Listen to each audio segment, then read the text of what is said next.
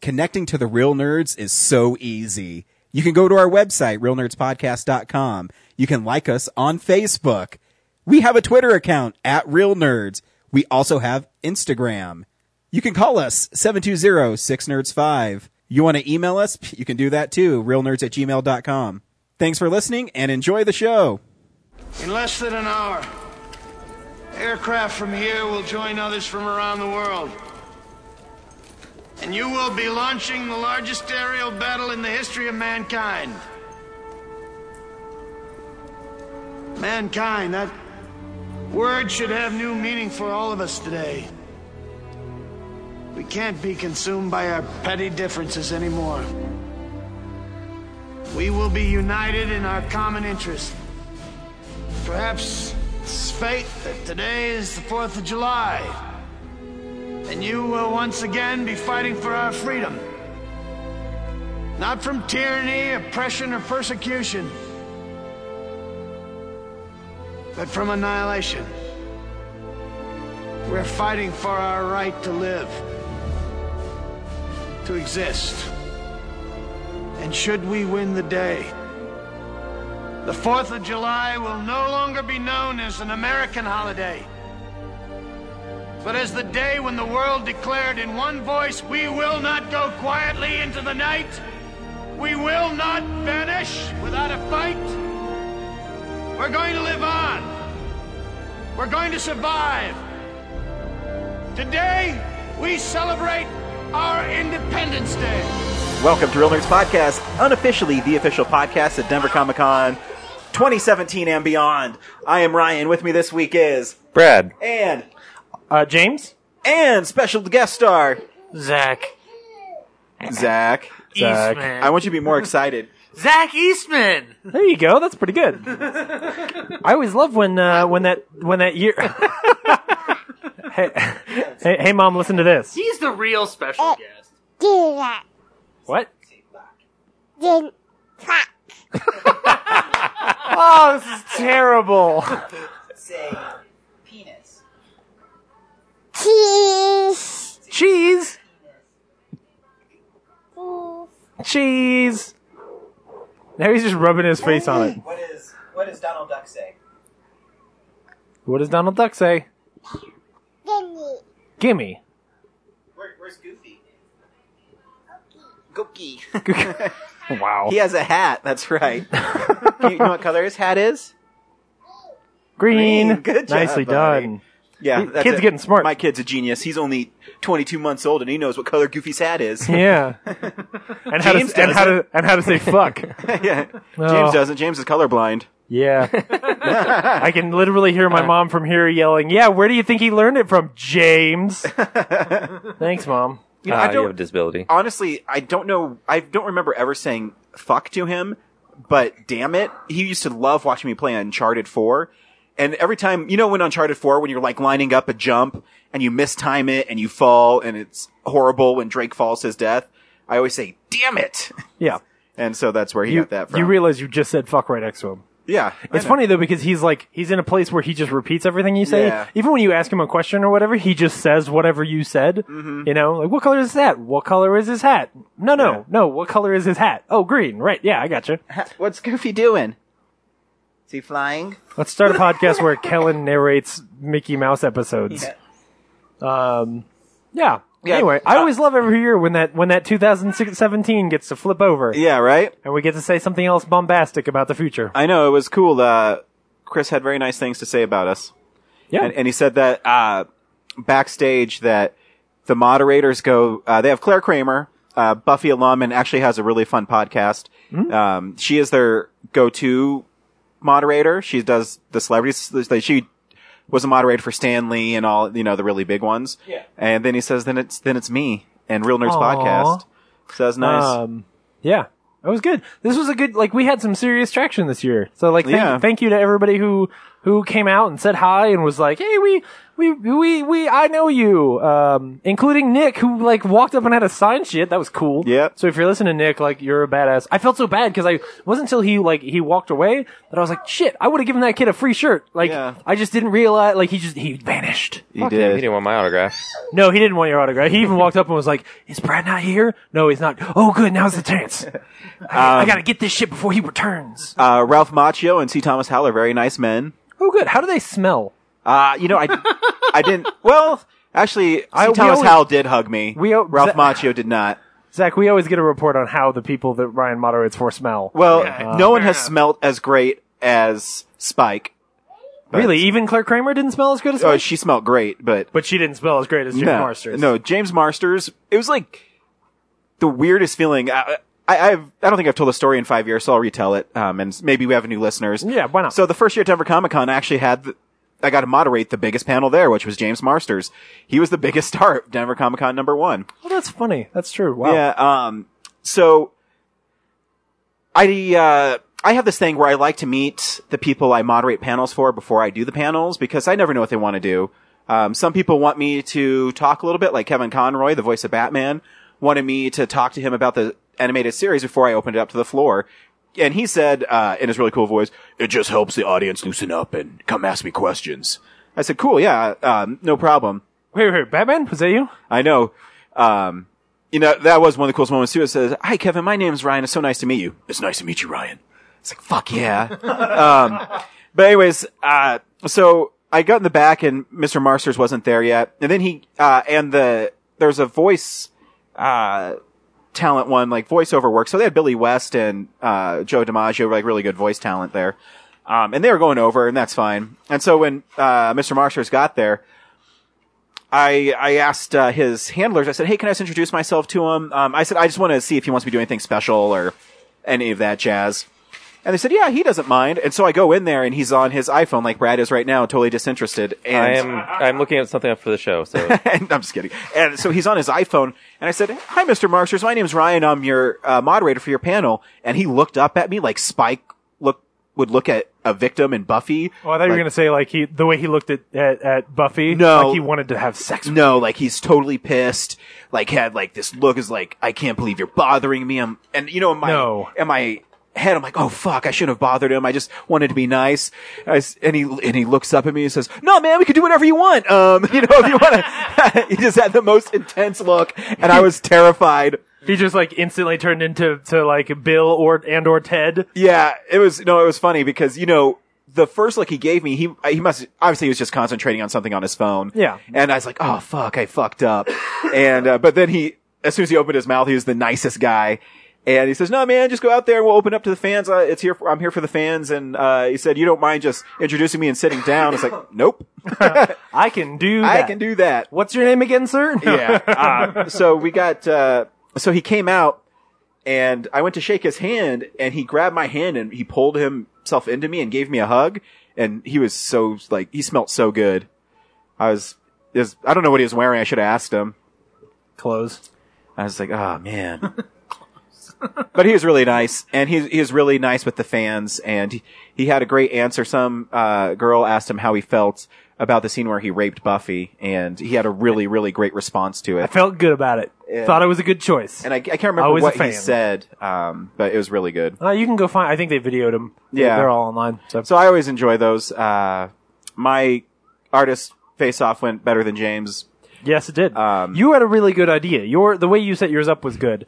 Um, whereas I, I like had an idea, and then when I got there, like the artist didn't quite know. They were like, "Well, why don't we do this? Or why don't we do that?" Yeah. So it just kind of fell Well, apart. actually, uh, Todd Knock actually had the idea because when I opened up the panel, I said, you know, we just take suggestions. Uh, my idea would be Spider-Man playing basketball with Mysterio's head. and, uh, Todd and Alex really liked it. He's a Spider-Man artist, but he said, uh, but Todd's like, why don't we open it up to the audience and then they can pick it? And, um, I said, yeah, we can do that. And then what I did is I just took like six suggestions for a character, six suggestions for, uh, uh, setting, and then six suggestions for what they were doing. Yeah. And so then uh, Todd brought out uh, die from Dungeons and Dragons, and whatever he rolled, and so I put numbers on him, Yeah. and so he rolled like a six, and six was Sherlock Holmes, and then he rolled a four, and that was sci-fi. Yeah. And then he rolled a one, which is they're trying to solve, and they each pick their own crime. Yeah. But they all had to revolve around John Cena with a cat head. and so it was uh, it was pretty funny. And if some little girl came up with that idea, it was pretty funny. That's pretty good. Um, yeah, so it was, it was lots of fun. I had a lot of fun this year. cool. Um, Yeah, it was really good. I, I think it was uh it was definitely a fun and fruitful Yeah. year. So always a good time. so maybe we'll go back. and I have my own personal Spider-Man artist. I don't know if you guys know this. You do. uh, George Jonty, who is an amazing artist. Uh, so he's been at the con for three t- three times. He's been at the con. Oh no, he's been four. four. No, four. He Um, only- he but I only did the missed first one. year. I didn't ask him to draw me anything. right. Yeah. The second year, I asked him to draw Gwen Stacy, and he says, "Oh, it sucks. You can have it for free." The next year, He actually did it twice. He did. He did it twice. And then the next year, I asked him. I said, "Hey, can I get a Green Goblin that's like looking over his shoulder because I have Gwen Stacy on this side?" He's like, "Yeah." And so he brought it over to me. I said, "Cool, man." And I brought it, gave him my credit card. He's like, "No, don't charge me. Just give me one of your Blu-rays." It's like awesome. yeah. This year, he drew me a shocker that I have to hang up still. Yeah, it's so cool. And uh, I said, "Cool, thanks, man. I'll be right over uh, to pay you." He's like, "Nope, it's on me." so he's, so really good. cool, and Yeah. he's really nice to us, and he loves sitting down with us. Yeah. And he's got a shirt. Yeah, and he Um, has a really fun interview this year. Hopefully, you don't have to wait two years for it. No, no, no. And he uh, he also so we got to talk to Zach Eastman Don't give me or that Zach look. Howard. Sorry, Zach Eastman was not there. We got to talk, talk to Zach Howard again. And I don't uh, know if we which should was spoil awesome. what we're gonna do f- with him. I was okay. Yeah, all right, sure, good. Should we? So you jumped on and said we're not, we shouldn't spoil it. So maybe we shouldn't say it. Okay, But- so the cool thing is, is uh, the incredibly Well- talented Zach Howard lives up the street from James, Yes, and uh, so James has a really great He's- relationship with him. and he's a very opinionated man. Yep. Um, Um, we all do. Actually, he's really cool to all of us. Oh, yeah, But, he's- he's uh, great. he knows James because he lives by James, and James uh, is a very, very big Zach, East, uh, Zach, Howard fan. Eastman and Not Zach a Howard big- fan. Not a big, Uh, no, not a big Zach, Zach Eastman fan. Zach Eastman also lives up the street from me, and it's very disappointing. Um, the uh, the Zach Howard though, um, so we we didn't actually talk about this in his in his interview, but he talked on the uh, at the convention this year that he thinks that at least for a little while this is go- this year was going to be his last convention. Uh, he- yeah, he told me he's still going to do Denver, but he's not doing any other ones. Um, Did he he made that concession to you? Yes. Which I even said I was like, dude, you're going to come back to this one. He said Like, that. He's because yeah. when I went and talked to him, because he doesn't do that many a year, but he does enough that it's like, and and with all the stuff he's doing, um, and all the cool things he told us about that we are not allowed to talk about, um, Yeah. I can see why he would Oh, yeah, decide. he's, he's super busy. oh yeah, I mean the guy for for a guy who has not produced any new like new art necessarily um, that anyone has seen yet in the last two and a half three years. Um, the guy has actually done a lot of stuff that people just don't know about because it's not out yet. Um, so it's really it's really exciting, and I'm I'm super excited to see what happens. But we're we're toying around the, with the idea of doing something cool with him. So just stay tuned. Like a very special episode of Real Nerds Podcast. yeah, it'll be good. And he's also we uh in our interview, which also should be up soon, is me and him came up with a porn parody called Fuck Tales with uh Dildo Duck and Scrooge McFuck. Um, Scrooge McFuck. Yeah, So, that that, I- I'm that, gonna- that interview really that, that interview was awesome for a while, and then it went downhill fast. Still funny. It was great. So I think I might email him and see if I can commission him to actually draw that for me because he's really great at drawing animals. So oh, he's really good. He should that guy should get a job doing that. Listen to the interview. yes. so um, listen to the interview. So yeah, I think Guess it was this new a project It sounds was really fun. definitely a good year. So Um. yeah, so every Ri- week. Ryan, I have a, I have a, I have a problem. I that? can't remember what the title of the movie is we saw this year. Oh, this year? Independence Day. No, this week. Independence Day. Re, Resurgence? Re, re, yeah. So every week on Real Nerds Podcast, we go see a new movie and we podcast our experience with the world. This week we saw Independence Day Resurgence. Stay tuned to the end of the show where we'll spoil this movie and uh, tell you if you should see it or not. But before we do that, Brad, you're going to tell us what's happening around town. Welcome to Earth. All right. Uh, at the Bug Theater on Wednesday, uh, there's EFB Talks. Um, Cool. So if you want to go get some education on how to make movies and stuff from uh, in- industry professionals, you can do that. I think this week is a producer. No, it's a director of photography. Yes. Cool. Or no, no, it's an AD. Assistant Are director. you sure? You have one job to do. Uh, Nope. I have many jobs. Fuck you. uh, at the 88 Drive-In, they still have Ninja Turtles, Central Intelligence, and Neighbors 2. That's actually a pretty fun lineup. Yeah. yeah, I could maybe talk my wife into doing that. She's off to. No, I have to fucking going to work on Tuesday. Oh. Well, Wednesday Yeah. at midnight. Yeah. So Tuesday. And then the Esquire's midnight movie this week is The Fifth Element, Meh. Oh, all right. which is boron. Um, Fifth, Fifth Element is a Die Hard movie. You know, you know what's fun is when people think Fifth Element is good. Fifth Element is good. No, it's not. Fifth Element is good. it is not a good movie. Fifth Element is a good movie. Is it a great movie? No. It is a is it a fun. That's my Okay, Chris hold Tucker. on, hold on. Chris Tucker's in like ten minutes of that movie. Yeah. Like the movie can't just be bad because No, just it's not. Chris Tucker. It's because it has a sloppy uh, story and it that sucks. movie's fun. That movie's fun. It's like you know, everyone gives Judge Dredd a hard time, and the Fifth Element is basically Judge Dredd with a more convoluted, shitty story. Yeah, yeah. Tell me what. Tell me what. Actually, The, very fair. tell me what that Movies- fucking movie's about. I haven't seen it in a while. I don't There's know. a there's a giant evil thing and it's coming to the Earth and he has Through to get the Egypt five or something. He has to get the f- he has to get the five elements together in order to Mm-hmm. fight them and they have all four but they don't know what the fifth one is. She is the fifth element because the fifth The only element thing is a the person. Fifth Element has going because the for fifth it element is, just is the actually first time you see Mia Jovovich the, naked. the fifth so. element is actually love, and that's a thing. And Mia Jovovich is terrible. Um, so and who? so Yeah, uh, Bruce Willis. Bruce Bruce Will Bruce Willis in a s- in a s- in a s- in a sci-fi. What are we doing next? I was Um, gonna talk Brad, about my why don't search- you talk about your uh, movie Oh. you made? Okay. If you let me fucking host the show, I can get to your fucking thing you want to do. I'm I'm sorry, Carol. I don't mean to cuss so much. It's my- okay, Ryan. I was just James. I thought James was gonna like My- just move on. My my pastor's listening now too. Is he? yeah. Why'd you- yeah, he thinks we, he thinks I swear a lot. You butthead. Why don't you? so I made a short film that celebrates the devil Really? and why everyone should worship him. you answered all my fan mail. and when you watch the movie, when you watch the movie backwards, it's like chanting. Yeah, and if you slaughter a goat, you get to ascend to the next realm. That sounds like a that's great. bad idea. Yeah. Meh, meh. We're so clever. it's terrible. uh, no, but seriously, uh, I did a pre forty-eight hour film project. Um, Uh, who did what now? Pre so- 48. yeah, Pre pre forty. So this is a movie where you make a movie before you make forty eight minutes. and you have to program it. You pro, pro program. Yeah, this is a forty-hour series jam. They called it a hackathon, You can have water. and there's a software you use to basically create a choose-your-own-adventure movie. Okay. So we had to come up with an idea, and the rules are a little different because you can kind of decide what your story is even before you start. Okay. Um, and there's no genre requirements or character requirements. It's just you have to create something cool that's interactive. so Brad, is it like the book? Like if you pick the wrong choice and you see that you die, you flip right back to the page you were on, and you're like, "No, I didn't want to do that one." Uh, there's no like go back because you did something wrong. It's just like you get to decide how the story unfolds. I guess you could program one that does that. Um, but uh, Which Ryan would? which you would, yes. Um, so, and there's different kind. There's like different timelines. There's a branching timeline. There's a parallel timeline. So you could start with four stories running at the same time and then switch back and forth between them. Um, or you can just have like you come to a choice, it splits off. So and it how can does come back the, around? how does the choosing work? Is it actually like a is it actually a game? Like is it you're putting it on YouTube and you're going to click on the the, the choice you make? Exactly. So you Okay. Oh, want the movie starts, and then eventually you're presented with a choice. It could be invisible buttons, so a loop will start there, like it will sit there, Yeah. and you have to figure out like where to click.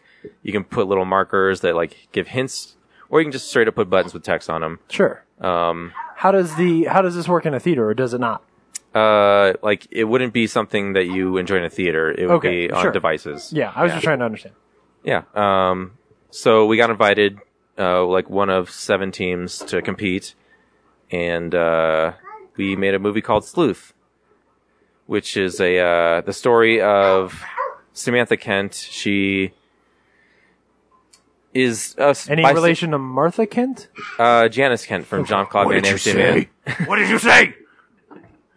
And she, uh, the movie starts out, it's a first person murder mystery. So you- you're always watching from her eyes. And it starts out, you're on the street, the sidewalk, and you see a crime scene in front of you.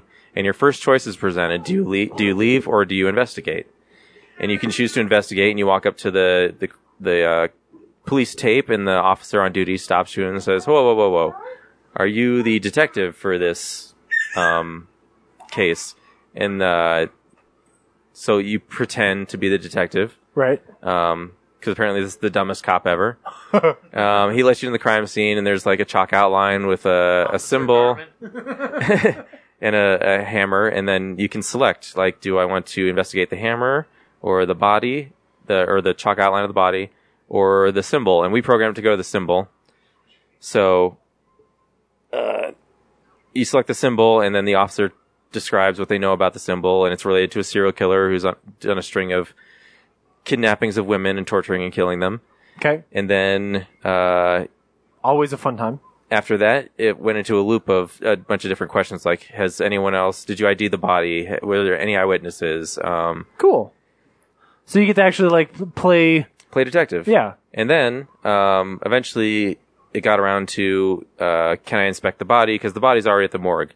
So you can choose to go to the morgue. And once you get to the morgue uh, and look at the body, the uh, autopsy report has your own name on it, Samantha, Samantha Kent. Ta-da! you pull back the sheet and it's your face and Ta-da! she goes and looks in a mirror next to the, the operating table and it's a man's face Ta-da! and then she backs into the wall and a bunch of like medical stuff falls on her and it Ta-da! turns out that she is her own soul inhabiting people near the murder scene Dun, dun, and she has the dun. power to float between different bodies and inhabit them in order to use their skills to find out who killed her and how to. She died in self defense. Okay. Who killed her and how to stop them because they Okay. have her daughter.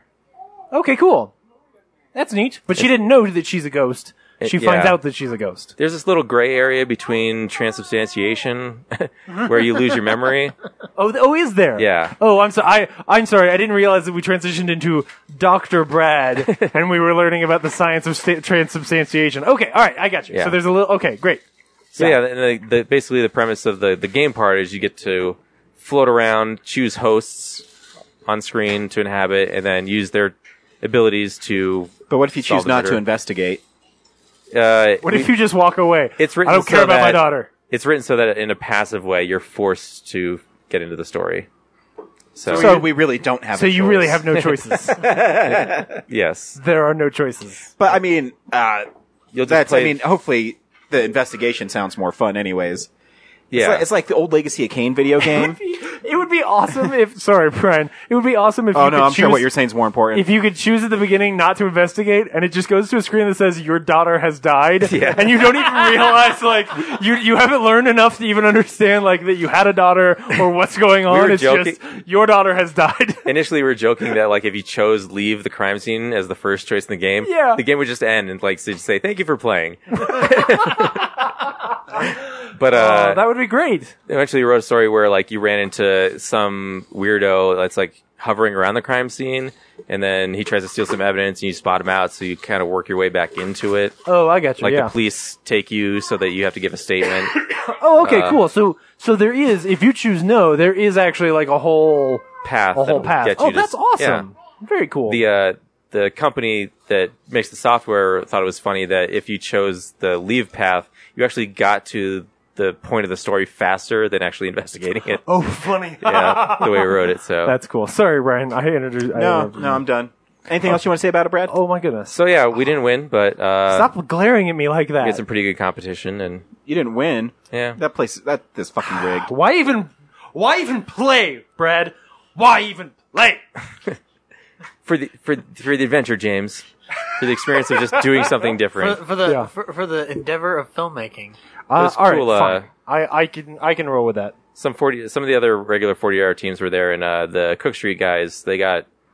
There was only a ten thousand dollar prize for first place. Only well, for Only everybody, uh, like that was the oh, Yeah. that was the grand prize. But Eight thousand for you and two thousand to split with everybody else, Brad. Oh, as a result of the everyone doing great work, they decided to make a second place cho- uh, option for five grand. So the Cook Street guys got their got five grand, and now they're like, well, that's not enough to make our series. So do we have to do it?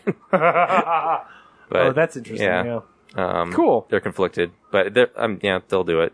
It was really funny what they did. They did a dating thing where you know, they're they're four comedians, so it's a parallel uh, tree structure, and you can choose one of the guys, and they go on a date, and like you ch- basically do shitty things on the date as you go, Yeah. and by the end of the first episode, you know, it whittles it down to like three of the guys and two, and so on. Cool. So Sounds and then, good. And then the one that won was like uh, some dad was like trying to hook up with a, his girlfriend from high school at, her re- at their reunion, um, and you had to pick the storyline of like him doing that, or each of his kids had their own storyline to choose, and okay. that's the, that was the winner. So Yeah. Well, that's cool. That Yeah. sounds like a fun thing. and then I like Rose McGowan did a s uh, uh, like a, a speech to open up the award ceremony, which is cool. Talked about how to Was she Skype or was she there? she was there, Oh wow. yeah. Nice. she uh, and she like promoted like being brave and like don't fuck the studio system, do everything yourself. Yeah, no, she's been saying that for a long time. Yeah, Because no one will cast her anymore. I was gonna say yeah. and then I rode up the Uh, because, elevator. because she fucked half of the studio system and they all won't work with her anymore. whoa, whoa, whoa, Whoa, is that too far? Well, actually, she fucked over Robert Rodriguez. you know what happens I, when that no, I, does? that was actually what I was referencing. Was like, oh yeah, you you totally like had sex with your director, ruined his wed- his marriage, and then everything fell apart for you. Like surprise. Is she hot in real life?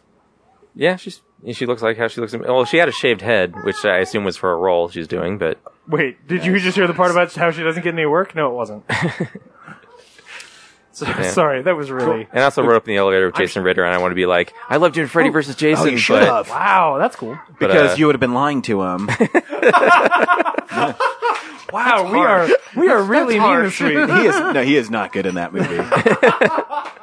he does this wo- he does this weird thing where I don't know if it's a character choice, but uh, it's the scene where he's grabbing the girl Lori and they're in front of the van. And said he said, uh, "And I saw your dad kill your mom." I hate how he delivers the line, and it drives me crazy. And um, Brad Renfro was supposed to be in that, but he died kill himself, right? uh, drug overdose, Yeah. and so I'm like, oh, I can see Brad Renfro being really good in this part. I, I choose to believe that no character choices were made in the in the making of Jason, Freddy versus Jason. Ah, no, I think I think Freddy's really good in it. Okay, sure. There we go. Cool. Yeah, that's about it. Because even the J guy, I don't like. Jay Moore. No, he's the guy who acts like Jason Mewes. I don't know why they just didn't cast Jason Jason Mewes in it. because he was on drugs. So, I'm just saying. Um, cool. The Freddy versus Jason fight was badass. oh fuck yeah, it was. Yeah. I love the scene where he kills all the ravers. Yeah, Oh shit! Oh, Man, I no. should watch Freddy versus Jason. I haven't seen that in a while. there's a really great scene. N- never mind. I'll save it. We're, we're gonna Uh, talk you've about been this. watching Freddy versus Jason? no, no. But you talking about a scene where like a bunch of ravers get killed and that being pleasing reminded me of something I watched this week. So. Neon Demon. so that's what I did No. this weekend. Cool. Very cool. Good job. What else do we have? Uh, Alamo? Do you have the Alamo? Uh, my phone is dead. Oh, okay. But go to the Alamo. they have great movies there. I'm getting close. My schedule's almost like settling down, and I'm going to be able to see movies at the Alamo again. so excited. Yeah, man, you're probably like a captain by now. Like they've they've just Yeah, worked right. you down after a while. Uh, yeah, right. You're you're gonna be just one of the normies. It it sucks because you can never leave on time. When the, Yeah. the midnight to 10 a.m. shift, I've never left on time. Huh. Because How long do you right have to do around that? 10 a.m., this town starts waking up, and I have to go to disturbances and assaults and kayakers drowning in Clear Creek. That's that's right, everybody. Don't kayak. Just just don't go into nature. Or every time Just I've done say- it, they're like, "There's a kayak going downstream," so we have to treat it like someone fell in. And then after 20 minutes, like, "Oh, no, there comes the rafters." Hey, you guys see a kayak go by? I don't know why they don't call us and let us know that they lost a kayak because it's our job to help people. well, we were sitting on the rocks getting high, and my kayak just floated away. Yeah, these two uh, raft guides got in a fight. One didn't want to press charges, and they had it on like security camera. Oh, and this dude headbutted him so hard. I was like, wow. And uh, when I got there, he's like, I don't want to press charges. His nose is all bleeding, blood everywhere. I'm like, all right, You, Brad, you do what you do, new boy. trailer kayak fight. you a, you a river guide? Oh yeah, we need a we need a we need you to make a video where you investigate the kayak fight. But but I thought about James. We had the Rapid Grass Festival up there, and it's Rapid just Grass? it- it's a bluegrass festival. Oh, it's shit. like all day bluegrass music. Cool. Next year, I'll have to go to the the Idaho Springs Rapid Grass Festival. Yeah, Oh, of course. Was it? Oh, it was. It was this weekend. yeah, Cool. Awesome. yeah. It's fun. That's cool. I could hear the music all day long. Yeah, yeah. Was it amazing? I bet it was amazing. A lot of banjos. Yeah. Felt like I was in Deliverance. yeah. Wait. That's not. That's not. very- Squeal and Those- squeal. Those are not good banjos. Uh, hey, what's happening in the movie world today? We call this segment Real News. Look at you! Ship all banged up! Who's the man? Huh? Who's the man? Wait till I get another plane! I'm lining all your friends up right beside you! Is that like Wario Mickey? No, that's Mortimer. Oh. You've never seen Mortimer? He's like in one of my favorite Mickey Mouse shorts. Is uh, Mickey and Minnie go on this picnic, and he shows up in like a roadster, like convertible, and he's like, "Hey, I'm Mortimer the Mouse," and he's you know like the 1930s like hipster guy, and he. Uh, the funny thing is this: if you look, There were really, no hipsters in the 30s, Ryan. I was just going to say- Don't He- he- besmirch no. the 30s. he's wearing like a, a zoot suit during Oh, it. okay. And if you look really closely at him, he's his design is kind of he looks like Walt Disney. Um, I want. I want him Want to to be a star, don't you? Then yeah, take it off. he even has the little Walt Disney mustache in the cartoons. I don't know if he has it in Mickey Mouse Clubhouse, but Interesting. and Mickey's original name Mortimer, Mortimer. Mouse. And uh, Disney's wife said Said- that's a horrible name. She said, uh uh You need to name him something cute like Mickey. or you don't get laid.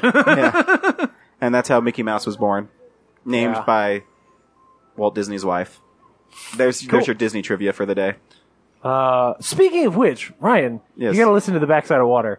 Those guys put on a really good podcast. Honestly, I, I so I, I killed the whole show this week, and like it just made me really want to go to Disneyland. It- I know I want to oh, go bad. man. I think I'm going to go in February if you want to go. oh yeah, Yeah, yeah. February's a long way away.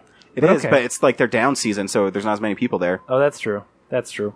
Uh, okay. Uh, news, news, news, news, news. Um, but this is rumor. This isn't news. But there's there's whispers that 20th Century Fox has like finally rolled over and gone like, hey guys, we don't know how many more of these X Men movies we can make good. So maybe we should start talking to Marvel and see like what we can do. versus Avengers. Um, so yeah, there are, there are rumors that there is maybe a the, the potential for a Sony esque uh, agreement, probably one that would keep their franchise whole, but allow say Deadpool to cross over and other X Men to cross over, so that maybe they could bolster each other's franchises. But anyway, Uh, you mean bolster the X Men franchises? Marvel doesn't need the help. well, yeah, no, I agree. Um, well, but it would it, it would allow you to like a Spider Man Deadpool team up would be badass, though. totally um the, and I think there's a couple other things where like I I would like it if in the future when Hey, there Kellen, are, uh, where's your apple juice? Oh, all over your chest. Cool. uh, in the future when like when they introduce Marvel characters who are originally X Men, if they could say the word mutant, that'd be cool. Yeah, no, you know I because agree. Mm-hmm. like you've got you've got Quicksilver, you've got the Wasp, both of which like aren't No, I agree. you know. So anyway, The, Um, the secret, guys, is is don't ruin your company in the '90s and then get go bankrupt and sell all your characters off. yeah, yeah. It's really polybags, man. Polybags ruined all of the comics. Uh, um, speaking of speaking of that merger thingy, whatever you want to call it, though, uh, Sony wants to make like oh, a babillion Spider-Man movies. That's fine. including they want to make a Silver Sable movie. Ryan, tell me about Silver Sable because the Uh, only Silver thing- Sable is basically an assassin for hire, yeah, so that's what she does. she's a lady in, in like white ninja gear. yeah, so she's almost as cool as Black Widow, but not as quite. And she, literally, she just uh, gets hired to do mercenary work. She's a mercenary. yeah. Um, she debuted in Spider Man. Um, One of the uh, one of the earliest Spider-Man issues I had was one where like Spider-Man is fighting this is a uh, mid '90s. It's it's during that period where they were going out of out of business. Uh, it's like Spider-Man is fighting her and and uh, and Sandman? Sandman, yeah. I have those ones. Do you really? Yeah. Holy shit, mine's all torn apart. I I should find it just for like the the the nostalgic, you know.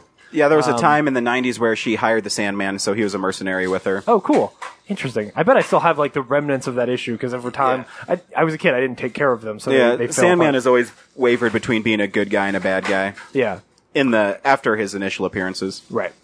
Um, so uh, there's some talk that, that Netflix might have a an offline mode by next year, end of next year, uh, which I think is pretty. A what mode?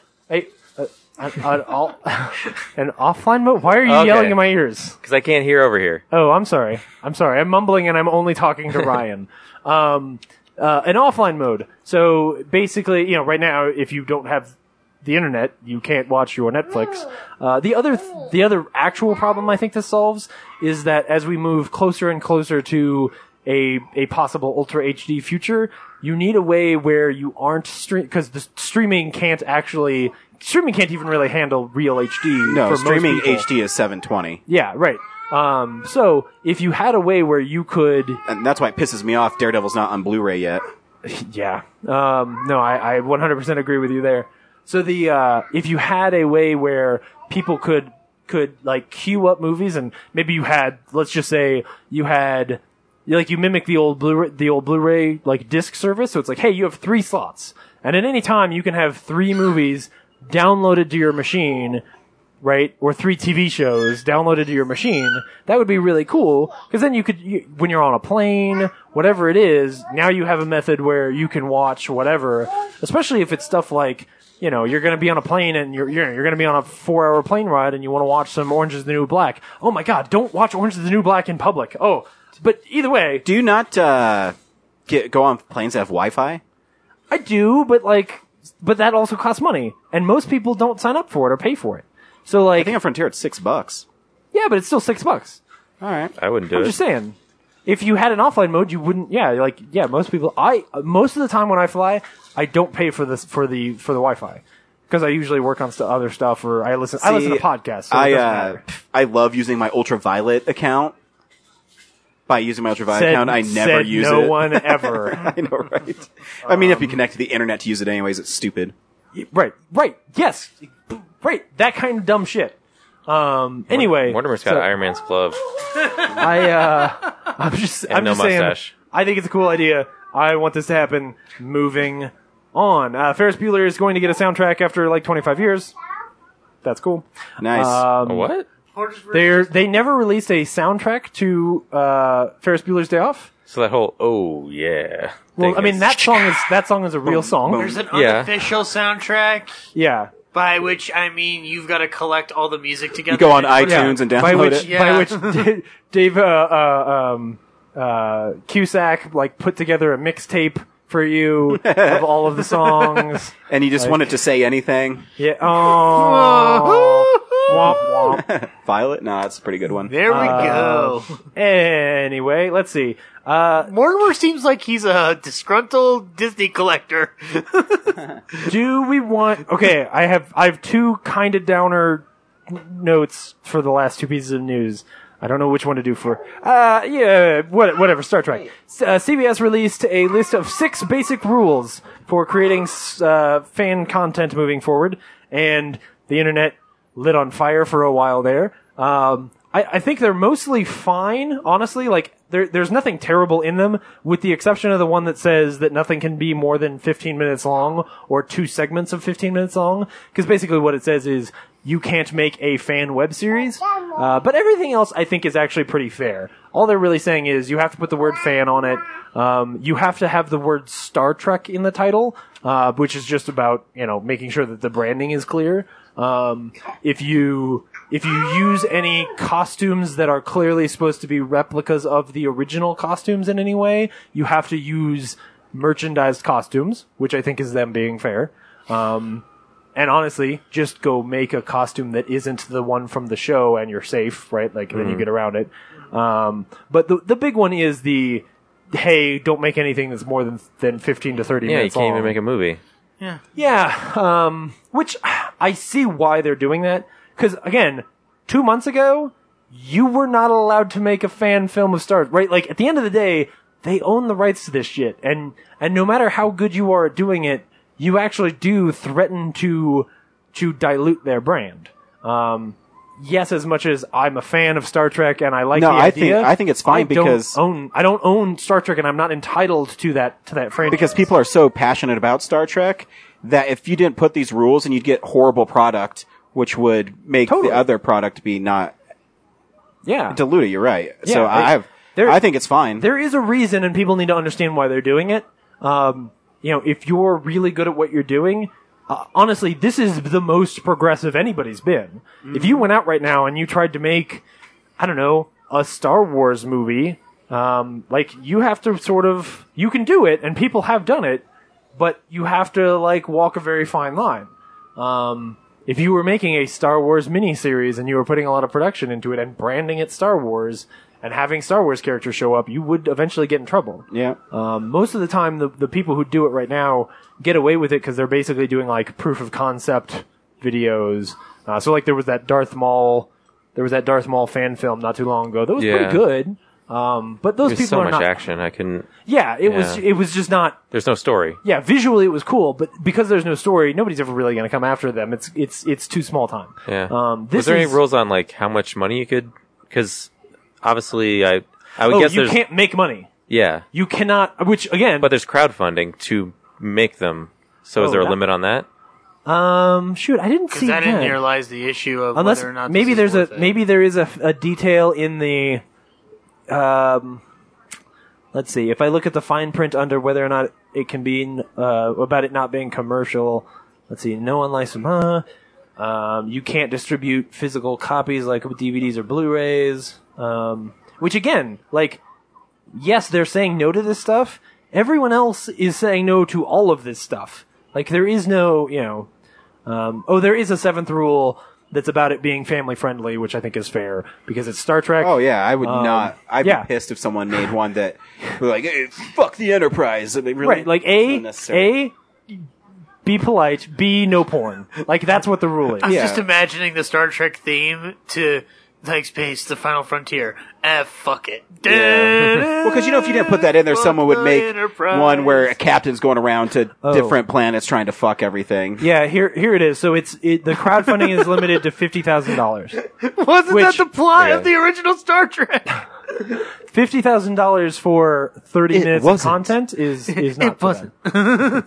That's true. They were Fifty supposed to- thousand dollars, we got it. bad. Well, I'm just saying fifty thousand dollars as a limit to thirty minutes is not terrible. I don't Hmm. No. think. Like I feel like that's that's pretty. That's fair. pretty fair. I mean, this is them like opening the door for people to make stuff. Yeah, I think it's fine. you know, I, yeah, I, I don't think it's that bad. So, um, but what I am kind of disappointed in is that in an interview this week, George, or uh, no, Steven Spielberg did say that he would never make a Indiana Jones movie without George Lucas. So George Lucas is executive producing. yeah, Ah, that's a But- that's a title. I no, I agree. That's my pitch. My plea is, please let it just be executive producing. Like, I'm sorry, put the man in the box. See, I, I think it's Like- more of a respect thing. When I read it, I, You could- and I agree. Like I, you know, look, their friendship has clearly been really strained over the last ten years since that movie, or eight years, whatever it was, since that movie came out. Um, the, and I, I don't like. I want him to be nice. Obviously, he has to be. He's making the BFG. Like he has to be the nicest man on the planet right now. Um, but at the same time, I I want to know that he's going to actually do because he lied to me last time. Early early in Indiana Jones four, like he said all the right things. He was like, "I'm going to make the movie this way, and it's going to look this way, and this is what's important to me." And then I got the movie, and I was like, "S- "Steven, where did you go? Like, what happened to you?" Um, and so, to be completely honest, I love Steven Spielberg. I don't trust him on this. Um, so until the movie comes out or I see a trailer, I'm gonna be nervous. So unless you told Uh, me that, you have two and a half years. So oh yeah, and the, at the end of the day, Kathleen Kennedy is on the movie. She's the person who sits down with George and goes, George, fuck off. Like, stay over here. We'll send you a lot of money. We don't need you anymore. Like, she is that lady. Um, and Frank Marshall's on it, which is awesome. Yep. The man directed arguably one of the greatest action scenes of all time. So I'm cool. yeah, yeah, I think you're right. Kathleen Kennedy, I think, is one of the best producers in Hollywood. So she and knows she's what's up. she's the woman who had the balls to go to George and Absolutely. go, "I don't want your script. Yep. We are okay. You you can be as butthurt as you need to, but we're gonna move on and make something cool. And if you don't like it, that's okay. You have four million, four billion dollars to go play with. Yeah. I, I don't feel bad for you. So anyway, good I'm for. gonna make movies and that only I can watch. I'm gonna make movies. I'm gonna watch them in my basement, I, I, I, I just, I just really want to make THX 1138 too. dude. If he does, that's awesome. I want Revenge, to see that movie. Revenge of the Donald Pleasance. I want to see what he would have done with American Graffiti too. Like I, I, I already made American Graffiti 2. It's in my basement. You can't watch it. It's American Graffiti 2, and it takes place during the disco era. I, I just really wanted to work with John Travolta. He's in the movie. You just don't see it because, again, it's in my basement. and he's in the closet in his basement. George, let me out of here. I'm like, It's really hot in here. Anyway, no that's air conditioning. like Brad looks like he is so. That hurt, didn't it, buddy? oh, So annoyed with this episode. like uh, George Lucas impressions. Ah, Uh, sorry, Brad. Let's hear your Sideshow George. Bob impression over here. George Lucas. I Let's let's hear your uh, George Lucas impression. don't have one. yeah, that's right. Because you're boring and being a downer on this podcast. I'm just Shape up. this is Rich you Little gotta shape up. impersonating I, I am the Bradley Kathleen Hay. Kennedy of this podcast. and be a man. But, but, but- Grease. Anybody? Anyway, You know, moving on. That's maybe I'll hold, news. hold off on air, doing those interviews.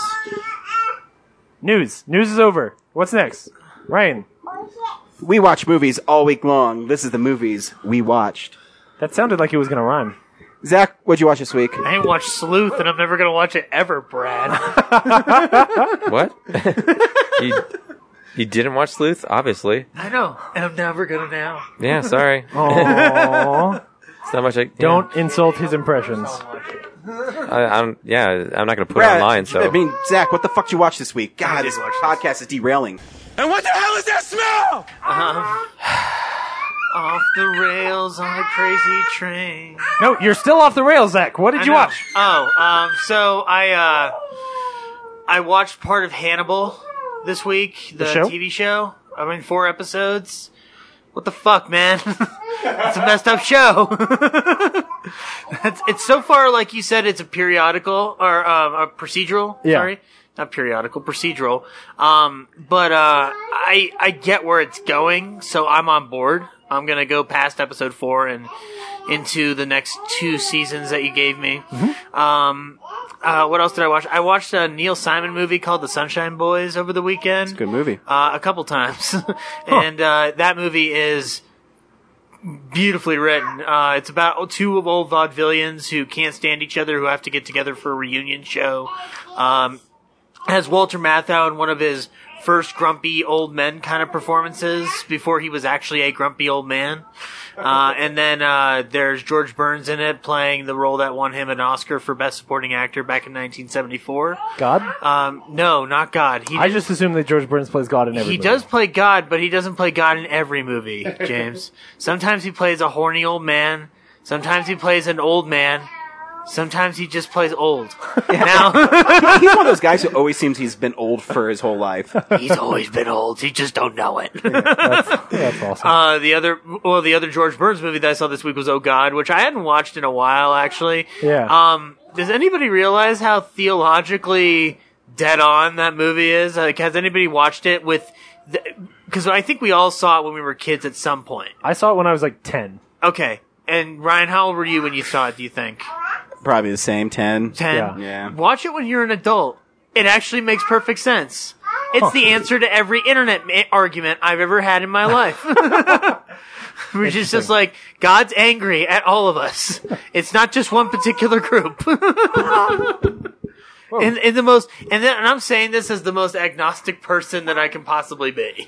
Oh, so you're a pussy atheist. I am a Gotcha. pussy. Whoa, atheist. Oh, hey, hey now. I believe there's something out there. I just, I just don't. Yeah, you're a pussy. We're not going to get into theology. Uh, anyway, um, the movie itself very well written. Um, John Denver is actually a really good comic actor. John Denver's awesome. He I is love awesome. John Denver. I just forgot how great of a comic actor he was. And Paul Sorvino plays like a um, uh, Brian. Uh, what was the name of that old uh, Billy Graham? Billy. He plays like a Billy Graham type of priest Yeah. Okay. uh, that just exploits the church for money and whatnot. Um, so it's it's perfectly uh, cast and uh, just a wonderful film. Um, I also saw The Lobster at the Okay. recommendation of Henry. Right. you um, want your money back? How do you feel? No, about I the don't lobster? want my money back. In fact, I want to give it more of my money. Okay. The movie was really good. Cool. The movie's also really fucked up. and Henry did a good job at burying the lead, but I'm not gonna, cause what the fuck? uh, that movie is a very good examination of uh, relationships in the current culture.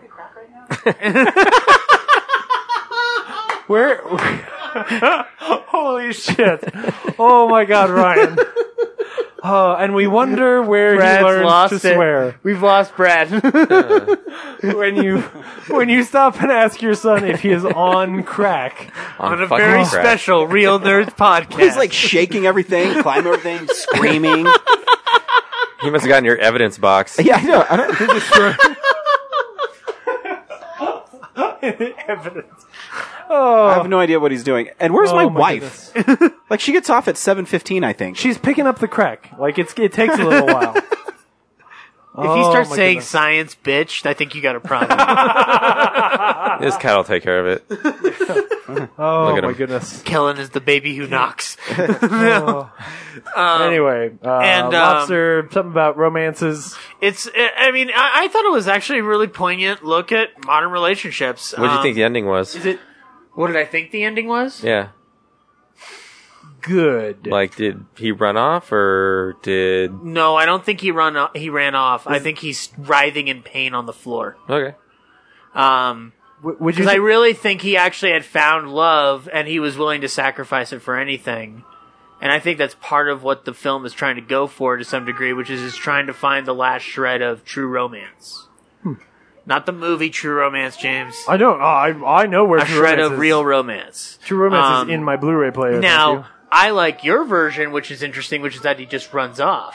Yeah, because he doesn't scream when he tries to poke his own eye out. Well, then again, there's a lot of things in that film. This is the one thing I can Are say we- about that film. are we? Are Not we, every action is Are we deconstructing and spoiling the end of a movie that n- most people haven't seen? yeah, what the fuck, guys? I will just I say think you need context. not so- everything in that film feels right because it is translated by a director who's doing his first film in English. And Okay. A lot of it feels off, but it it's what makes up for it is its premise and its ability to tell that premise in such a way that is entertaining. Interesting. But some of the acting choices are a little off, a little skewed, but th- again, there's a there's a there's a makeup process for that. So, so Zach, you said that the it- it's a it's a modern romance movie. Is it better or worse than Valentine's Day?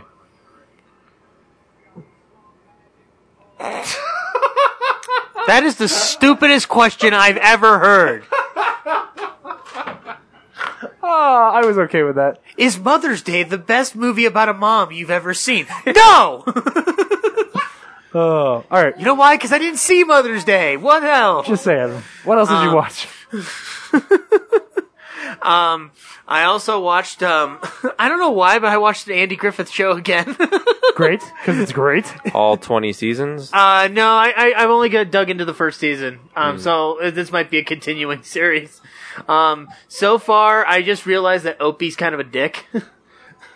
Opie's I Like, don't know. got I a- haven't watched I'm sorry. it. Opie's- Opie's got a lot. I love to Ron Howard, but Opie's kind of a dick. Little, little Ronnie Howard. He, he doesn't give Aunt B a chance the first time. In the first episode, he's just like, I miss my old maid. I'm like, kid, you're lucky you got a maid, I guess. I mean, Yeah. or that you've got a mother figure in your life in general. Some people don't. Yeah. I was kind of, I was a little uh, perturbed by that. I was like, He's got a- I, rene- I do not remember Ron Howard being such a dick on this show. he he learns to love her enough that eventually he he's you know he's kind enough to not tell her that her that her that her pickles taste like kerosene cucumbers. My Aunt Like, B you- can't play baseball. My elderly Aunt B can't play baseball. My elderly aunt can't play baseball. Yeah. Cool. Sorry, Ron Howard, but you were kind of a dick. Sure. Um, Anyway, that's all I watched this week. Awesome. Brad, what'd you watch? And What? make sure you, you are a little more excited and not a dick when you're talking. Because you have like a dick look on your face right now. Whoa. wow. Look at that. Maybe I should just leave. I'm not even looking at Brad. I'm I like, know. what's going He's on? like no one can see this, but he's literally sitting the opposite direction. Yeah, I'm going to do the show from over here. Yeah. Uh, so do you want me to talk about Angry Birds finally? Not really. Sure. Okay. Yeah. Yeah. No, I do. No, I I, I I've been desperately. waiting to hear this. well, you're going to have to listen to this week's episode because Brad called in.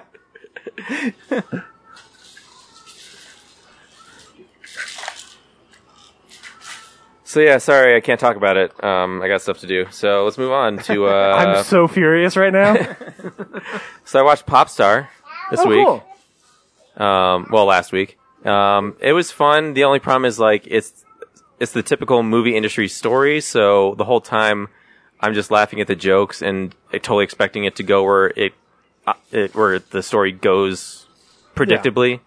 So by the end, I was like, okay, I saw Yeah. it. When they finally had to wrap it up, you were like, ah, shit, now we have to check all these boxes really quick. Yeah, like what do you think the typical music industry story is? Um, uh, he's really famous, and something happens that makes everybody not like him, like he shits in the woods or something, and he loses his fame, and no one loves him anymore, or like he loses his money, and then he has to prove himself again and come back. wow, nailed it. Yeah? And then he sings a song called Walk Hard. Shh, That, Get out of here, Dewey. You don't want any part of this Did you shit. No, really that was guess the that, or did worst you see one. it? No, I guess that. Yeah, okay. I made that all up. The only Which difference is he w- breaks I- up with his band and they gets back together. But Wait, he has a band? He's a pop star. Pop stars don't have bands? he started out with a band and then he went solo. What? Yeah. Oh, so he's Justin Timberlake. Only, eh, only in a world where Justin Timberlake ever gives a fuck about the rest of those dudes. In the movie, Justin Timberlake's a chef, a really enthusiastic chef. Yeah. That's awesome. cool. So, is So- it? Would you recommend it? I I I don't know if you have to go to the theater to see it, but it's Sure. like it's Sure. it's got laughs in it, but it's it's not like a memorable Yeah. story that you're gonna be like, oh, I It's love worth- this. it's worth throwing Except on. unless you're Zach Eastman. who who stupidly enjoyed it, I guess. Whatever. No, the, the, the jokes are fun. Um, Art the- subjective, Zach. at, one, know. at one point, his turtle dies, and he. Uh, I keep wanting to believe that, Ryan. At one point, his uh, pet turtle dies, and he has a funeral in his pool. Yeah. for him, so they puts him on a raft and lights it on fire, and then all the partiers jump in the pool and just like you know do the typical LA party, Yeah. around the you know turtle's funeral. That was In- funny. Inside the turtle's grave. and they tr- he tries to rush him to the hospital, so they get in the Escalade and like try to drive off the uh, estate, but all the fans are blocking the gate, Oh, yeah, so he the can't get to the turtle hospital in time. Barfs on him. Yeah, and the turtle barfs on him, That's terrible. and then there's uh, he's arguing with his uh, his uh, past bandmates in this limo. And like all these girls are like mobbing the limo and trying to trying to like break the glass and like get into get an autograph or something and then uh Guy's dick. yeah so these girls are like busting out their tits and like pressing them on the glass and then it cuts and then they're like there's one where this dude has his dick out against the glass and he rolls down the window and th- his girlfriend's like that's my boyfriend's dick and he signs it with like a napkin like It was great just because like Zach just starts laughing and all I hear is that guy's dick. yep You Oh, just give me all the reasons why I want to go pay to watch it again.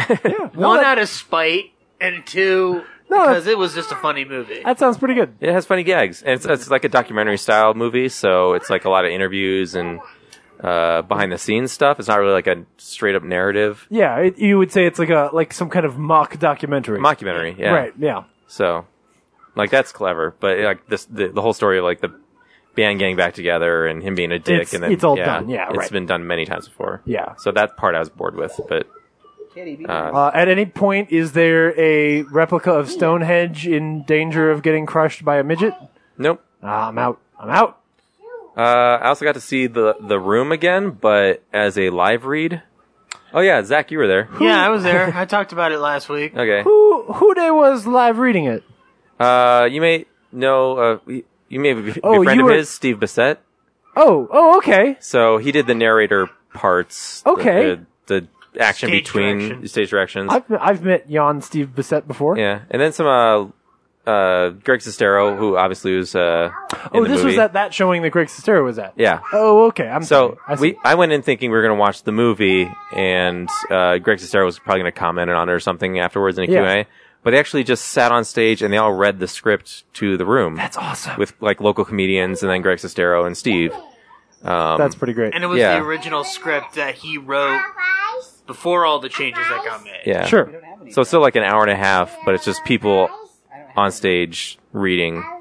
Which did you feel was more absurd, the script or what we finally got? They're Um, both pretty absurd. yeah, probably what we finally got because You have the added element of the visual. because the script doesn't have like the out of focus shots of Full House. right, Yeah.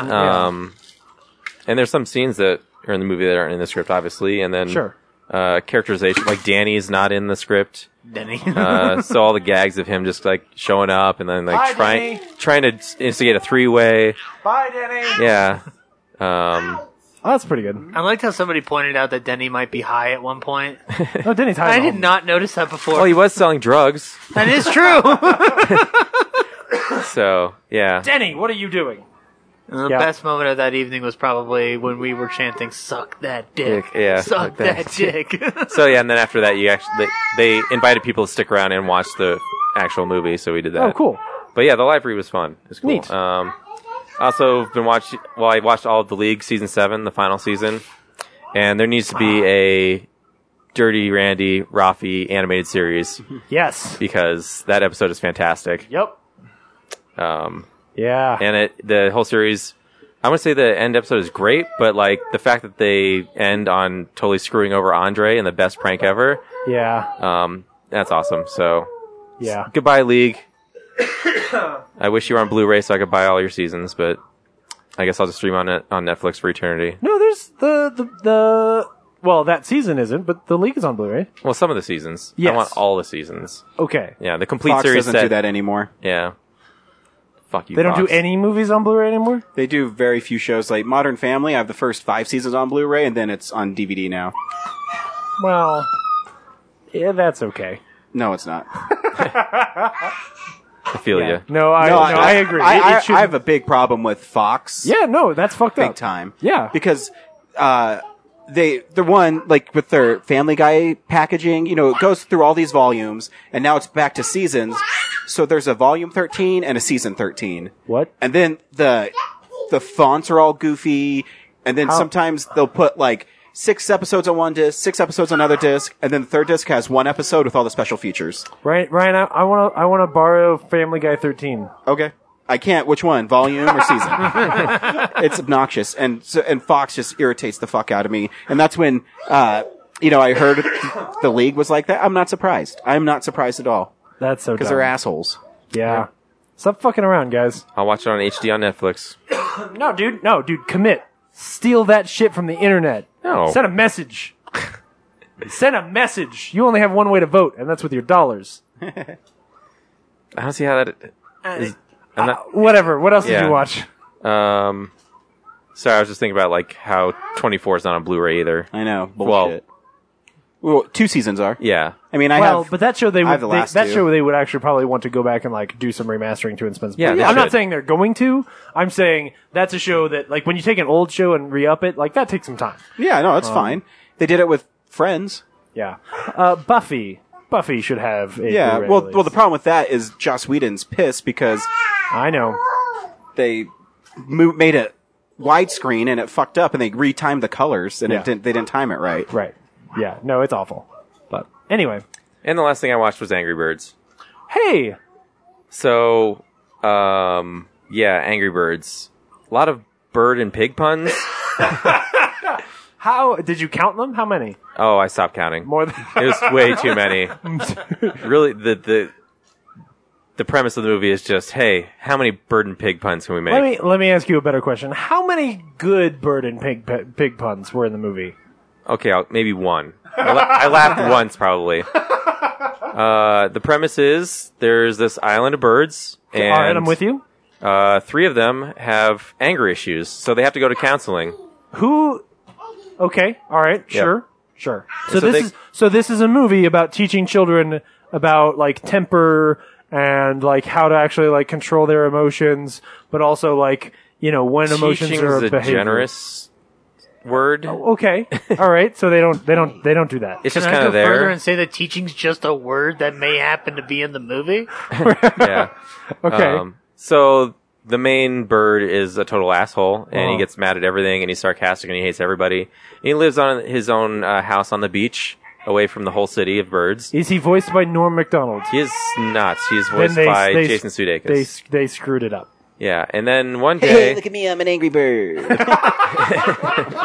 Oh, that was really good. then one day, a Oh, Man, uh, you should really pirate watch boat. Dirty Work. Sorry. Sorry. Then one day, a pirate boat of pigs come by and wash up on the beach, and they crush his house. So he's homeless, okay. and he's suspicious of these pigs who are there Oh. to like So he's homeless now. He has a good reason to be angry, but he's trying not to. He's holding it back. He's he's taking everything he learned from the anger management class. Okay, good. Holding back. Awesome. This is a great script, Yeah. Brad. This is a great script. So the pigs. I They, thought I uh, saw this movie. Didn't it have Adam Sandler in it? Which one is that? I, I don't know. I think it was called Fifty First Dates. Anyway, continue. No, go ahead. So the pigs try to party with the birds, befriend them, pretend that they're awesome, and then Angry Bird Angry Bird sneaks onto the ship and then finds out that they're actually storing all the eggs they find around the world and they're here to take our eggs. Wow. Right. This is this is dark. They're stealing children. Dark or sexy? No, it's definitely just dark. Okay, it's dark. Okay. But Angry Bird no one believes him because Is that his character name? Because that'd be awesome. No, he has some like angry name. Steven. Sure.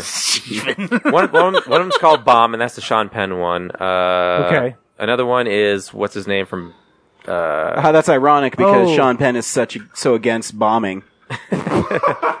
I uh Apparently, you Josh didn't Gad. see the Maybe they're- gunman. Whoa! are they are, are they all named after like the the action they have in the game, right? So like bomb is the one that's like a bomb and like triangle is the tr- triangle one. Shit. This script is falling I apart. haven't played the game in years. I don't know. Hi, you throw birds at pigs. I don't know. Yeah, that's, that's it. Anyway, the little, yel- this little yellow fast one is uh, Josh Gad, and then Okay. Jason Sudeikis is the angry one, Okay. which I forget his name. Anyway, so uh, since no one believes him, they try to go to this. There's this eagle that's like this hero to the town, and he's been missing for years. Like he flew off and never came back. Okay. Uh, but somehow the angry bird knows where he lives, so they go to this mountain to track him down. And he's turned to into a fat slob in like the past ten years, Oh, Okay. and uh, he's really into himself, and he won't help. So, bomb, Speedy Bird, and Angry Bird have to do it themselves. And uh, yeah, they eventually attack the pig town with their angry powers.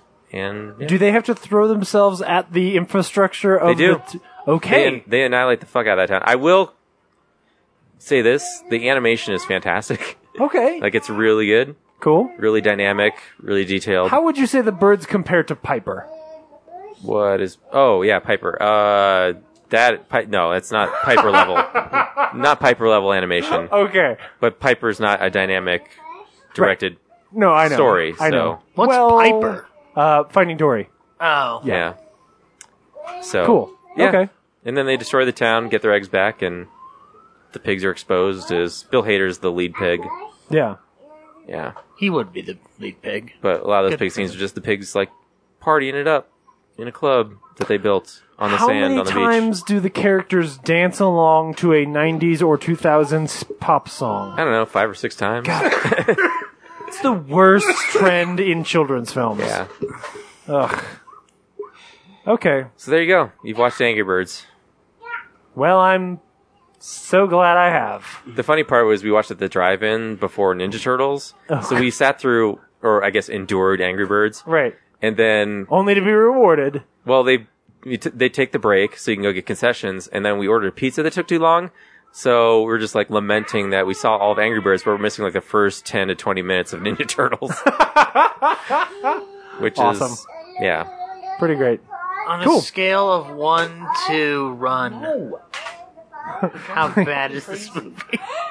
One to run for Angry Birds. run away from them, as in run away, far away, then throw a grenade at it, and then just hope to God it explodes.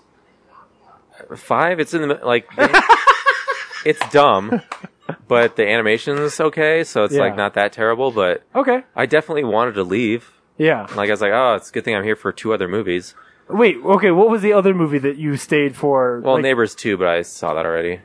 so you sat through Angry Birds in order to rewatch Neighbors 2 and Ninja Turtles 2. Right. Well, my friend Jason hadn't seen Ninja Turtles yet. Okay, all right. Whoa, now I have an argument. Okay. Okay. whew.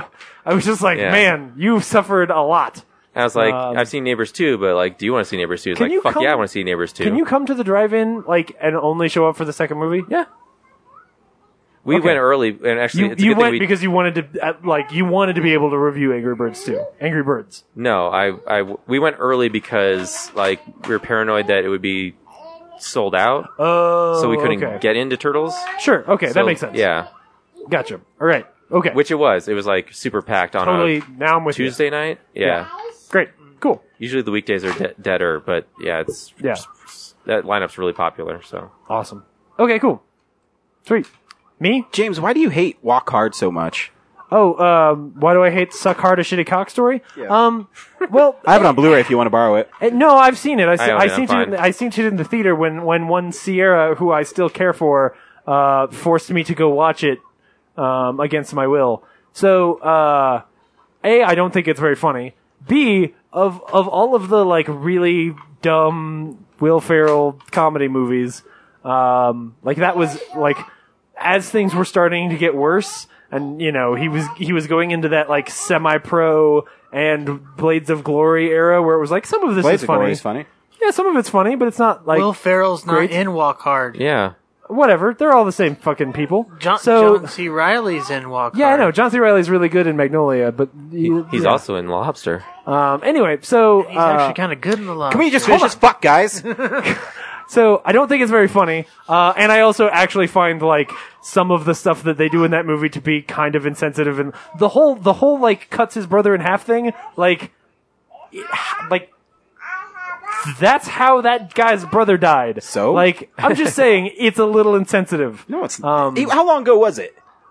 I'm ju- it was the same year that they It made was the funny movie then, about and him. it's funny now. No, I mean, when, how long ago was his? How wow. long ago was his brother cut in half? I don't know, like 15 years. I don't know, whatever. It doesn't- it's I'm not- just it's not saying. funny. You can't stand Just here and saying. tell me that if I got sawed in half, you wouldn't be laughing about it 15 minutes if you after it happened. if you did, but if a famous person's stranger brother, then I would care. Anyway, moving on Mic to drop, is it done me? with the Yes. show. Is it what I've been watching? Okay. Uh, maybe I can. I will try to fucking keep us on task for once. Shit. Um, I've really only got two big things to talk about. Uh, the first one being that I got a chance to see Finding Dory. Um, so I, I, I'll sort of move through this pretty quickly because you guys reviewed it last week. Um, I will say that Piper. So there is no conversation about whether or not people should go see Finding Dory. You should go see Finding Dory because Finding Dory is fun, and Piper is a masterpiece. And you need to go see Finding Dory so you see Piper, because that short film. It's it's unfortunate they put such a great short film in front of a movie that for me is a little disappointing because like Piper is is beautiful and the story is is subtle and dynamic and it's there's a lesson there and there's multiple lessons there that I think are very original um and so for me I I came out of it and was like oh man like all I actually care about is Piper um but anyway uh, Finding Dory, I think is really fun. I think it's a cute movie. Um, I was entertained and enjoying myself the whole time. Um, there are two takeaways for me. One, totally a cash grab. Um, so my big fear of the movie uh, was certainly true. That like I look at the movie and I go, hey, they they sat down and they said, hey, we want to make a movie to uh, sequel to Finding Dor- to Finding Nemo.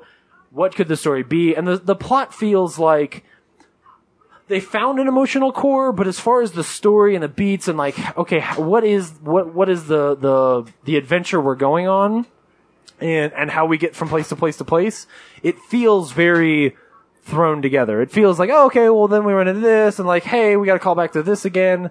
Like it just feels very simple. Whereas when you go and look at like a Finding Nemo, like that movie is so dense and well thought out and well paced. Um, that like that movie is a masterpiece by comparison to this, which is like clearly them trying to make a sequel, which is is fine. It's a fun movie. It's just you know, so my other thought is Andrew Stanton had sort of gotten my hopes up because he had said like, oh no, like this, you know, our hook was when we figured out like this had to be a movie about her coming to terms with her disability, uh, which totally sold me until I started watching, like until Finding Dory started and I remembered like the first time I saw Nemo and I saw his little fin and I went, oh shit. That's the plot of the first movie.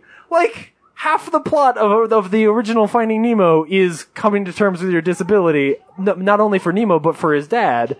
Um, and so I was like, wait a second.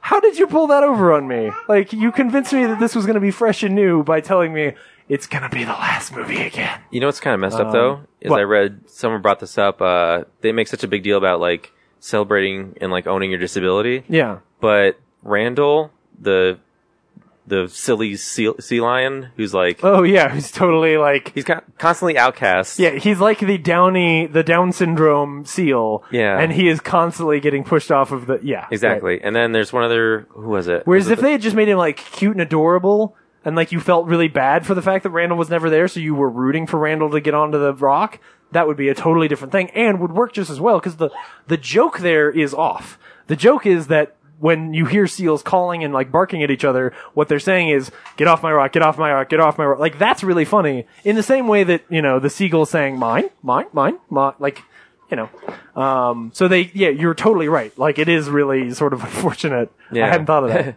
And th- th- there's some other character. Uh, Was it the the shark, the whale shark? oh, the whale. Yeah, that she's always blind and she ends up getting help from. Yeah.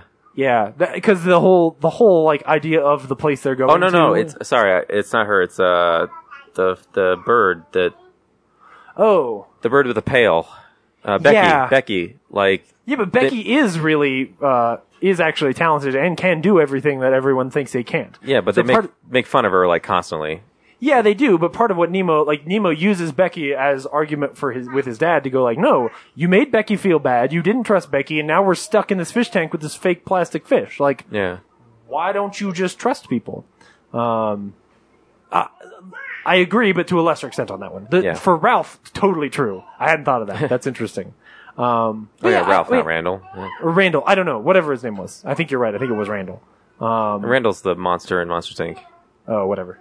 Anyway, Um, but yeah, I, I mean, I think it's cute. I definitely think people should check it out. yeah, Right? but yeah, um, Piper's definitely like the Piper is the thing where like Piper to me, Piper might be my favorite of their shorts. Um, it, it's not quite, you know, it. One of my favorites was La Luna before this, because for for me, La Luna like creates its own mythos because of the idea the idea that like the re- the reason that the moon is is waning is because there are people who are who are brushing the star the stars off of the moon. Like I think that's such a brilliant idea.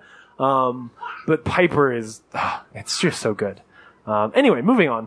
Um, I do want to quickly follow up that. Uh, so I'm, we're four episodes into Preacher, and Preacher gets better every week. No one should watch Pre- Preacher. Hey, Ryan, Ryan, you should probably watch Preacher. I, I think it's yeah, yeah, it's really good. They are totally pulling their punches. There are terrible people in the show, and like they're not telling you why the people are terrible other than just through like really good character development like the show's really well written um, i care about all these characters really like uh, yeah anyway um, so the only other thing is punisher warzone um, so i borrowed punisher warzone from ryan because i'd never actually seen it and um, How was that for you? that movie's awesome. Like that movie's really good. Uh, the thing I was laughing about earlier when you guys were talking about the ravers was there's this beautiful s- moment when so so they put these like this parkour group in the movie um and they're what does he call it the the urban free flow gang um so these guys who just parkour everywhere and I laughed when they exploded. Yes, it's right. Like they're so obnoxious, and it's you know it's paying homage to like that period in, in and, and probably when this movie came out, it was when everyone was putting parkour in their movie, right? So like every movie wanted to be the first ten minutes of of Casino Royale, and so these guys are just, I mean. They're basically doing parkour the way that that um, Michael from The Office does parkour. Like they're not even always achieving anything; they're just running around and jumping on stuff. And there's a shot where they're they're superfluously jumping from one rooftop to another, and a rocket comes in and just blows one of them up. Yep. And it's amazing. Um, the whole opening sequence is is an awesome action movie that that I would say is on the level of like man, I don't even want to reference this, but I will. It's on the level of like a, a good action scene from from Boondock Saints, right? Like it's not it's not amazing action. It's just it's good low budget rated R action where a lot of people are getting shot and like there's some stylized stuff. Um, part of why I'm referencing that one is because there's a section where he's like hanging upside down. Uh, but it's just really cool. The movie's really gory. I told you it's the Um, best Punisher movie. It's totally the best Punisher movie, and I like the Thomas Jane movie, but like all- all this stuff, I think it's just terrible marketing. Because when I think back to when that movie came out, I Mm-hmm. over didn't- Christmas. yeah, I didn't watch it because I was like, this looks awful. Like the the design for Jigsaw, and even now watching it, I'm like, dude, Jigsaw's pretty dumb. no, no, and the dude who plays him is like, wow. Well, he's like King Ham. He's re yeah, he's really going for crazy. Um, which is okay. I just feel like I, I would have liked maybe a like twice as much money spent on his makeup so that he actually looks like someone so you know, so that he doesn't look like a Buffy the Vampire Slayer villain. Um, because that's what he looks like right now. He looks like Adam from season four, which by the way Yeah. is an insult. Um, So that's too bad. Uh, but I, I think it's really cool. I think that, that that version of the Punisher is like this really like quiet, doesn't talk that much, and actually pretty somber kind of a character. Um, he sort of uh, It's you, probably like you get the idea that he actually is not very happy, you know, even though he's killing all these people. you probably read the um, script. It's like I don't want to say these lines. No, I don't think there are any lines. Like, I mean, the Punisher's not like Frank Castle is not a guy who should talk that much. Yeah, Um, so yeah, I, I I was really pleasantly surprised by how cool that movie is, and they leave some hats on the ground. Like they they kill some characters that I really liked, and I was like, oh man, there's some there's some depth here. Um, so yeah, uh, I I would definitely recommend people see Punisher Warzone. So anyway, that's what I watched. Nice. Uh, I forgot to talk about last week. I watched The Burbs for the first time in, I don't know, since I was a kid. Yeah, And uh, it's pretty fun. I don't I don't think I've ever seen The Burbs It's- because my family hates it so much. Uh, yeah, your brother told me that it terrifies him. Yes. and it is um it is a dark comedy. Uh, the premise is is these uh, crazy guys uh, family moves next door to Tom Hanks and his neighbors, uh, and so the whole time they're trying to figure out what these guys are doing, and y- the more you get into it, the more macabre. Like, are they harvesting body parts? Are they murdering people? Uh, they're afraid to go next door. But if you really sit back and watch it, it's a really huge, campy comedy movie. Where would you put it on a scale from, um, like Finding Dory to Nothing But Trouble? Wow, that's Career a scale. that's a huge. I know. Scale. I really from where would you put it on a scale from one to Nothing But Trouble? How does it compare to Nothing But Trouble? It's, oh, it's way better okay, so it's because like yeah, The thing is, is Tom Hanks is in it, and you know Tom Hanks is always good. right, yeah. Uh, there's actually this really funny part, and I uh, Joe Dante is a fun director, and uh, the way he shoots it is really clever. So Tom Hanks, I forget his neighbor's name, and I feel like an idiot now, but Uh, Steven.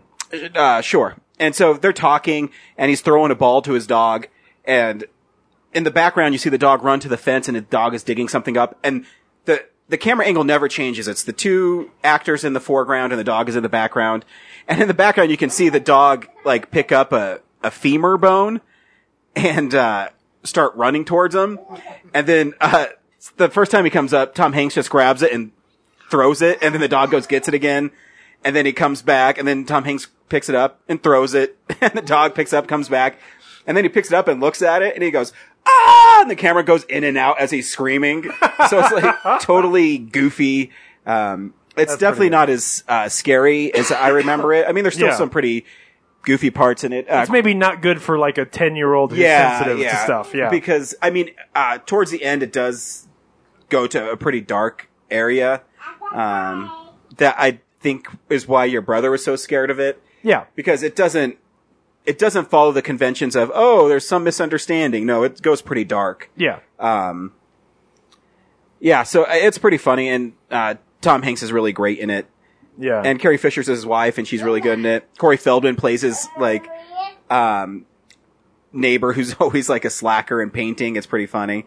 cool. Um, so yeah, I recommend it. I uh, rewatched Ten Cloverfield Lane, which Ah, dude, I is need to still do such an amazing movie. yeah. Um, did you see it? I got the steelbook at Best Buy. Oh, I need to look at it. Yeah, it's it looks like a film noir. You got to poster. You got to. You got to let me covet your Blu-ray. Yeah. Um, Oh, I can see it from here. and actually the I, the slipcover on this normal one's cool because it's like cut in half, and so when you slide it down, it just is the house that makes the uh, logo. Um, so it's it's also kind of different, and uh, but the movie is fantastic. And watching it again, I, I John Goodman is so great in the movie, and the movie getting on Blu-ray is worth it alone. For there is a commentary by Dan Trachtenberg and J.J. Abrams Oh, on it Snap. and I mean, they have like 40 minutes of featurettes on it, but the the commentary is How- amazing. Are, are you in love with Dan Trachtenberg now? Oh, Like, yeah. Just like I am? Yeah. Oh, man, he's so good. Is it is, and they talk about the concept and why they chose it, and how it them in a room or is it separate? yeah, Oh, that's so cool. yeah. Um, Uh, all right. it's just yeah. So I definitely recommend it, not only for the movie, but the commentary is one of the best I've heard in a long time. Yeah. I, heck, just for that, that cover is so cool. Um, I don't know if you can find him anymore. I haven't seen. I've been to Best Buy twice since, and I haven't seen him since. Um, but Ryan, do you, do you have any shellfish in the house? I do not. Um, my Damn, wife that's might. bold. I, I watched Ryan. Jaws 2 again. I haven't seen Jaws 2 in a long time. It's good. And I actually think it's a pretty effective sequel. Totally. Um, I, I, I like, I actually like the character of Chief Brody a lot in it, Hmm? where he, he knows something's wrong and the town doesn't believe him again, but the town doesn't believe him because they think he's unhinged. Yeah, Because, uh, there's even that great scene where he, he's in the shark tower and he sees the, uh, the school of bluefish, which he thinks is a shark and he starts shooting it and all those kids are crying and, yeah. and the you know the surf says, it's just a s- uh, a school of bluefish, man. And uh, Roy Scheider is so great as an actor, and the only I think the biggest downfall to the movie isn't really the script. I think it's actually pretty tight. Is um, I think the direction isn't as good. Um, because Steven Spielberg had trouble with the shark working, so by the time the sequel rolls around, they've worked out the kinks. Yeah. So they they show the shark too much. Yeah. And so it it hurts it and it hurts the suspense. Yeah. Having said that, there is some really cool mo- uh, shots in it. Uh, Yeah, I, I think there's some good scary like when the when the shark comes and gets when the when the boyfriend and girlfriend are in the in the Oh, boat yeah. and like he's trying to swim to it and it smashes him against the boat. Yeah. Like that's a good scene. and there's also uh, actually I think the most effective scare in it or uh, is so the shark is harassing these kids on these sailboats. yeah. and uh, so he the shark hits and the kids fall in the water, and the camera is positioned right behind the dorsal fin, so you see the shark like turn and uh, zoom in on this uh, girl who's helping up Michael Yeah. up onto the boat, and the way it's shot is she pushes uh, Michael up, and you see the shark slowly come out of the water. And then it goes to behind her, and he eats her like in one gulp. Yeah. And I, th- I it's pretty great. Uh, so there is moments in that film that are pretty effective and it's weird. So I bought all three of the Blu-rays from Amazon, and Jaws three is on back order for a month, Because they only made twelve copies. 'cause they're like, probably. hey, nobody wants this. So I have Jaws two and Jaws the Revenge, but I didn't get Jaws three. Yeah.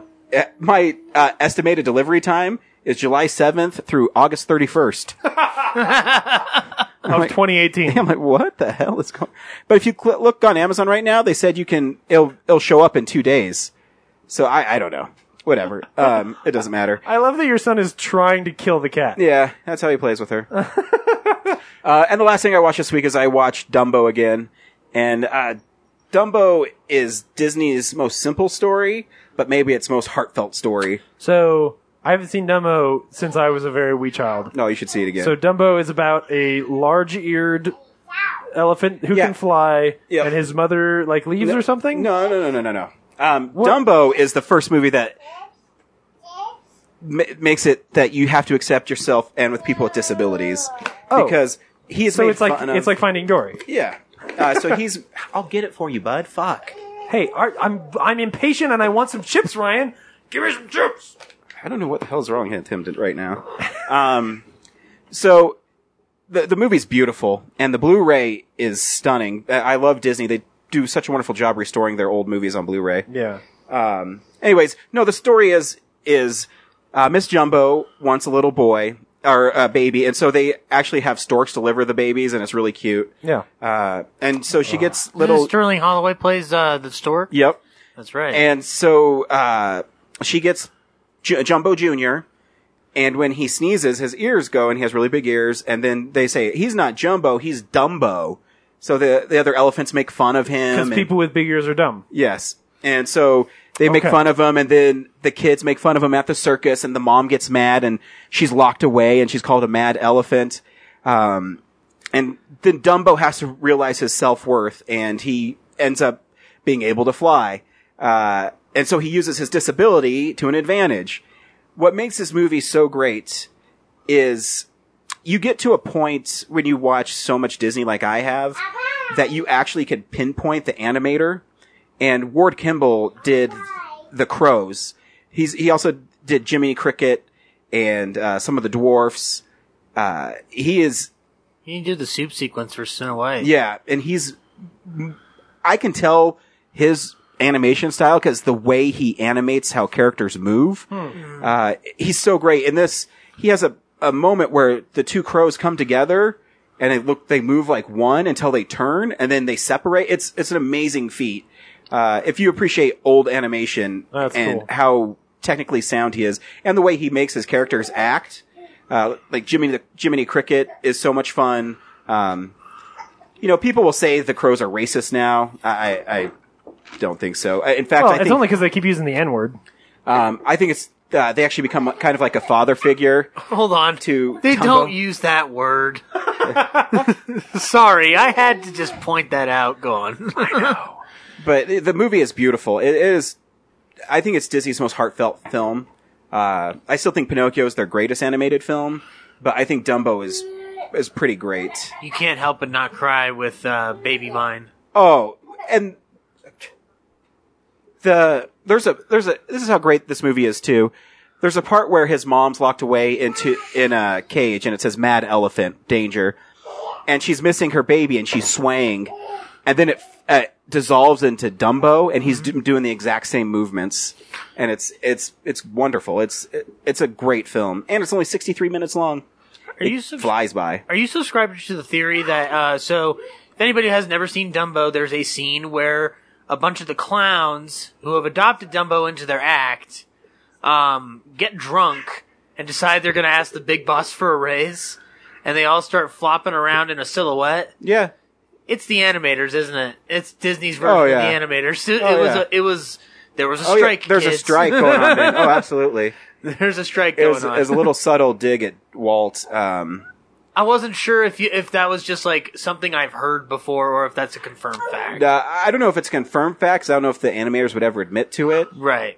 but you can, You could sh- you could pinpoint yeah, the difference because they even say lines like, "We've been working so hard, and we bring in all the big crowds, and we deserve a raise." And uh, you know, I just like the song. We're gonna ask the big boss for Yeah. a raise. and the the pink elephants on parade is an amazing piece of animation. Who was the supervising animator on that sequence? Did they say in the documentary? Uh, no, um, I don't know. Yeah, I, am not sure. I have to Um, look that up.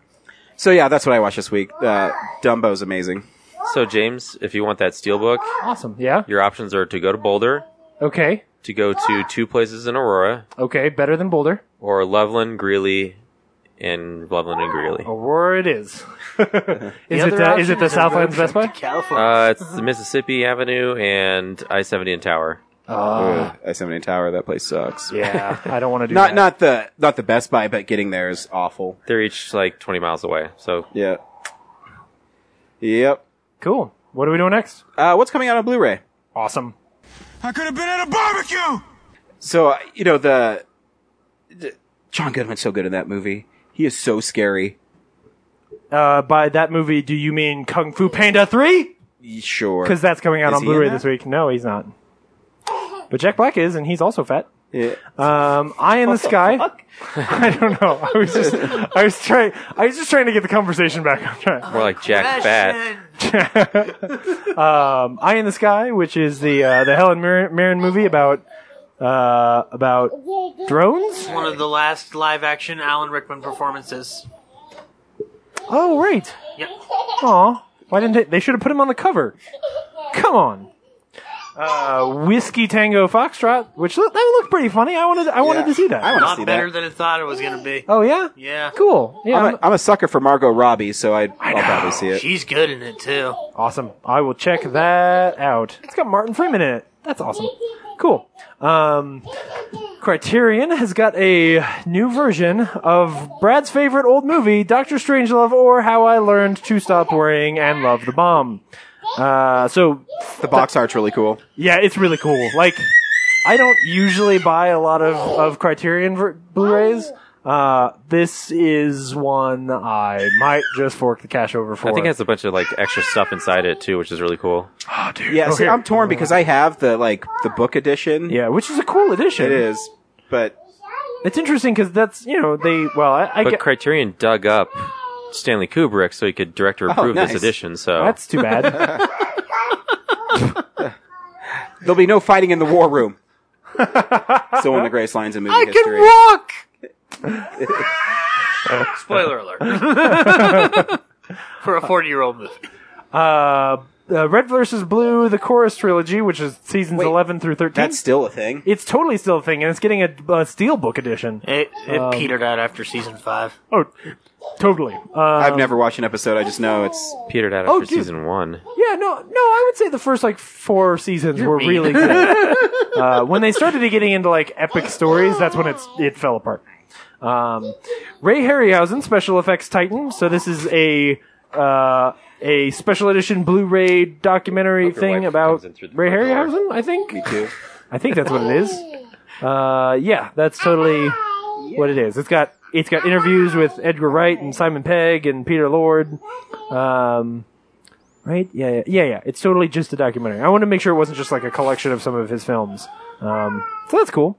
On the set of Sinbad, neat. So if you're a big Ray, Ray Harryhausen fan, fan, check that out. Uh, Return of the Killer Tomatoes is getting an Arrow release this week, which has got a pretty cool cover. George Clooney. Oh, really? Yeah. Interesting. Um, so if you're one of those fans, uh, Rams, which was a indie movie from like what Sweden or something last year, mm-hmm. uh, about some sheep. I it looked really interesting. I don't remember what it was actually about. Um, but anyway, check out Rams. Uh, and then the very last movie I have, I actually we're gonna play a little game on this one. So I'm gonna give you the tagline of this film, and you're gonna give me the title. The tagline is Satan has jaws. The Jaws of Satan. I knew you're on the right track. It's pretty good. It's pretty good. But he doesn't have Jaws 2? No, no. Well, that actually he probably doesn't. Um, Demon Shark. oh, you're getting you're getting Help close. shark? Don't ah ah. Okay, so don't think so. Don't be quite so smart. Beelzebub? You gotta really like just get referencey. Like just if you weren't trying at all, you would come up with the, title. Sharks, fins, or idle playthings. Shark from Hell. Ah, no, but Oh. you're Hell- close. Hell Shark. Shark Exorcist. Uh, so the cover of this movie, which I ha- uh, Wait, is it like exorcisms of people who are possessed by sharks, or is no, it it's a demonic shark. it's a demonic Max von shark? Sydow fight Though- sharks? Movie possessed by p- by movie of people possessed by shark is a better movie. Oh my goodness! Can you just see like the little girl lying in bed and like they come in and she's just like she's just like Chomp, chomp, chomp, yeah, chomp, she's chomp, like chomp. she's like swimming Yeah. on her back like Please help my daughter. She's possessed by a shark. Throw it some man. chum. Oh my goodness! No, so the cover, the cover is uh, we're standing behind a a preacher. He has a big glowy cri- cross in one hand, and in front of him, emerging from what appears to be a pool of lava, some kind of magma thingy, uh, clearly coming from hell, is a big demonic-looking black and like orange shark thing. Nice. Um, so there you go. Shark Exorcist. Well, and by the title, the, the plot of this film is clearly that people love this shark and he needs to come exorcise the demon out of the shark, right? That's, this is, it's about like an aquarium where everybody really love, like all the kids love coming to the, see this shark. He's the Shamu of sharks and he has been possessed by a demon. Yeah. That's clearly what the movie's about, right? Your mother eats seal- seals in hell. Your mother eats seals in hell. Oh, that's awesome. The power of the coral reef compels you. What an excellent day for a chomping. All right. Does it compel me? I knew that was Does it eventually that was eventually going to pay off. Uh, anyway, that is Blu-rays.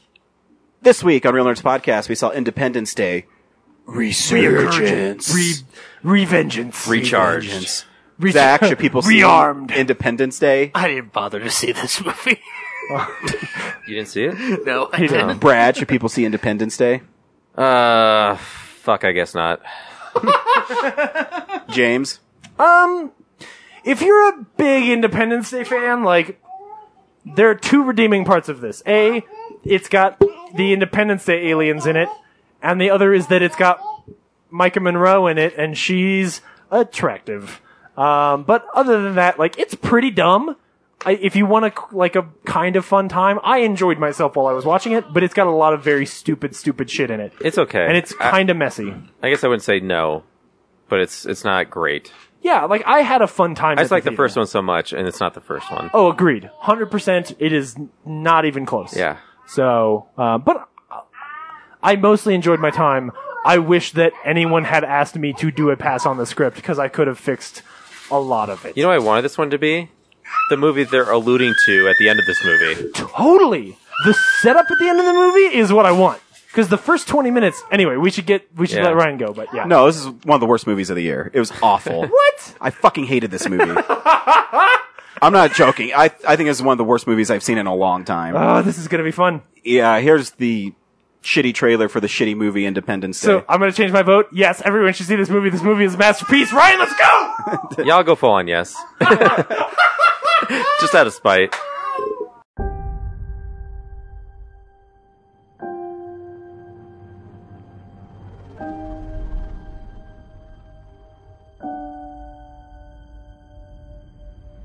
I'm going crazy up here. I can't take it anymore. Tell me how much you miss me. Mm, You know how much I miss you. I can't believe it's been 20 years. Still gonna take a father to the anniversary. We wouldn't be here if it wasn't for him.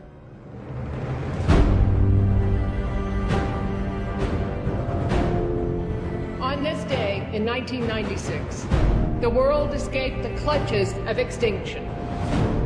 Your father was the bravest man I've ever seen. We all lost someone we love.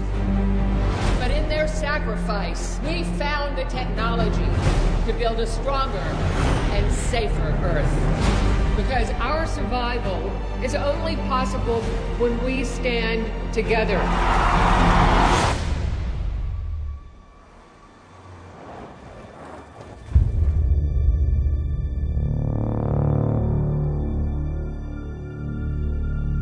We found something out here. Something only you might understand. Oh my god. How did they get the lights on? We didn't. It happened on its own two days ago.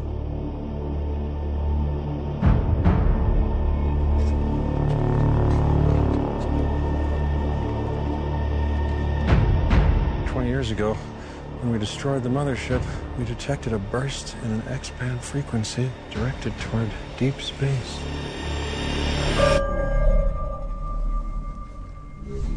Looks like someone picked up the phone and answered. A distress call.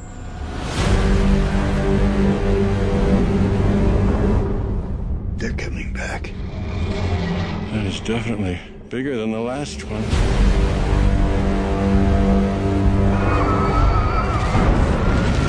It has its own gravity. What goes up must come down. Shouldn't we be nervous? Um, yeah.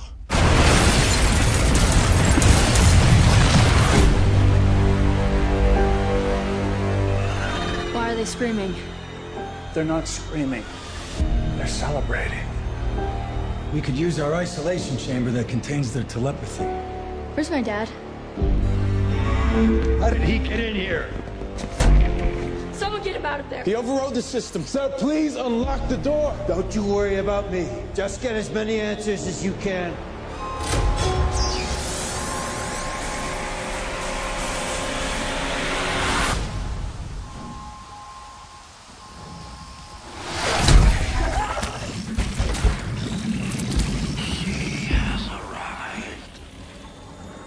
Who is she? Our whole lives built up to this moment.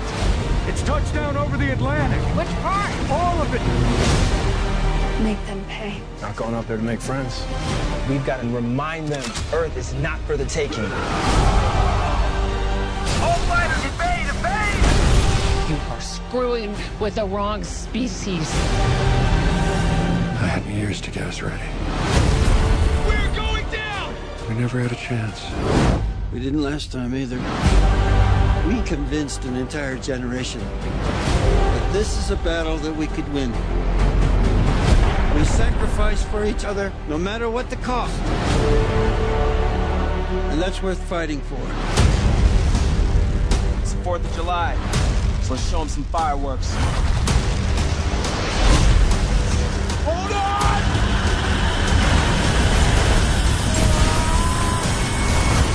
They like to get the landmarks.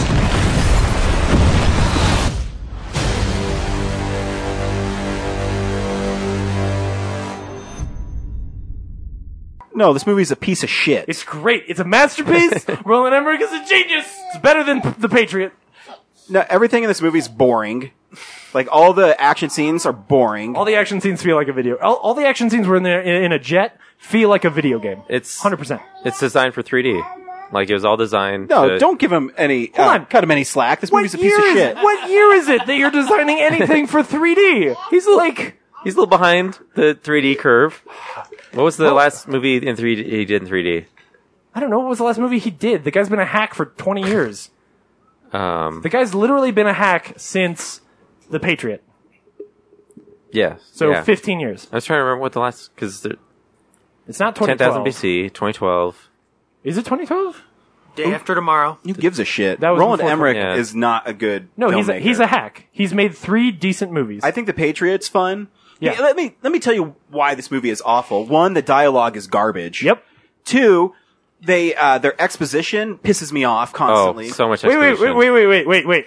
How about the scene? How about the scene where Bill Pullman has decided he's going to fly the space tugboat? And so his daughter shows up and she's like, no, you're not.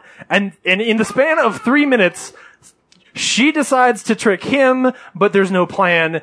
And then he decides to trick her, but there's no plan. All of this just so that the writers don't have to man up and write a scene where those two care about each other and say nice things before they die. Like, no, it's He doesn't even hug her before he leaves. He's just like, "Ha, I win. I'm going." But what I just described is why the movie's not as good as Independence Day, because Independence Day spends a lot of time early on actually making you like the characters, and then it's willing to make the characters suffer constantly and kill every, like, the reason why you love Bill Pullman is that his, his speech at the end comes after he's failed over and over and over again and his wife died. Like, holy shit. In this movie, his Um, like don't- little half speech is even better. Like they do the William Fickner tries to do what he did in the last movie, Oh, and it's so sad. and it's sad. Well, no, I already knew um, this movie was in trouble. In the first four minutes of it, um, they're rehashing the the speech because everybody loves a speech from Independence Day. So good. The speech is so good. yeah, not when it's used as a a tool to get me into a movie that I know is going to be shit. No, agreed. Um, so, Kellen, Jesus fucking Christ, what is wrong with this kid? Um, Where does he learn to swear like that? I don't know. Um, so the film starts with this message being transmitted to these aliens billions of light years away. Yeah. And the one alien's like, "Brr, I'm mad. And so I'm gonna push this button. I'm going to push this button that activates the Which you, ship. you don't need to explain because we're at the movie. We know they come back. Like yeah, they're we're resurged. here. Right, we know they're gonna resurge. So there's also, and I will say this, this movie needs Will Smith in a bad way. it needs chemistry in a bad way. It needs What an it- actor that can have fun.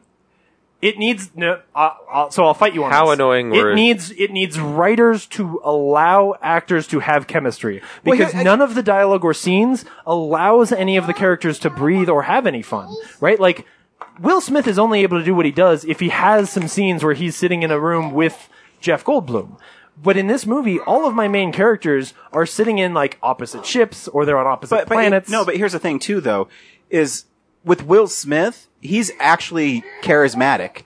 So even even if he's given garbage, I think he can Elevate it. somewhat ele- elevate the material. But but the the thing that lets him down is so.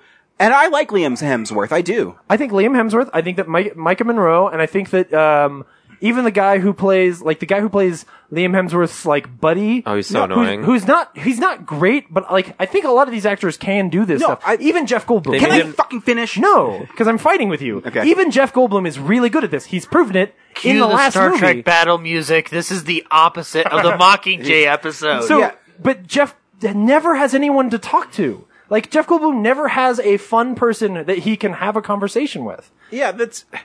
And so the Keller. What, what, I don't- what- no, it's fine. So what I don't what I don't like is so they set up this conflict between Liam Hemsworth, thing you're cute. Liam Hemsworth, and Will Smith's stepson's character. Yeah. They set up this thing, and you don't know what it is.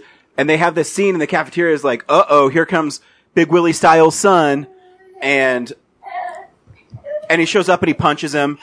And then the next scene with Liam Hemsworth is him watching a training video of what he did to him. Oh, it's terrible. And and honestly, and you can't even tell what he did to him. You're like, you guys are fighting over this? Like, That's what I mean. So it's a training exercise. So he's mad. So in this training exercise, they're like in the Top Gun of, I don't know, alien flight school. Sure. And Yeah. so they're trying to get through this narrow canyon, and Liam Hemsworth character accidentally hits Big Willie style son's uh, airplane and causing him to crash. But the dude parachutes out. Like, really, you're gonna be mad about it, Oh, bro? Who cares?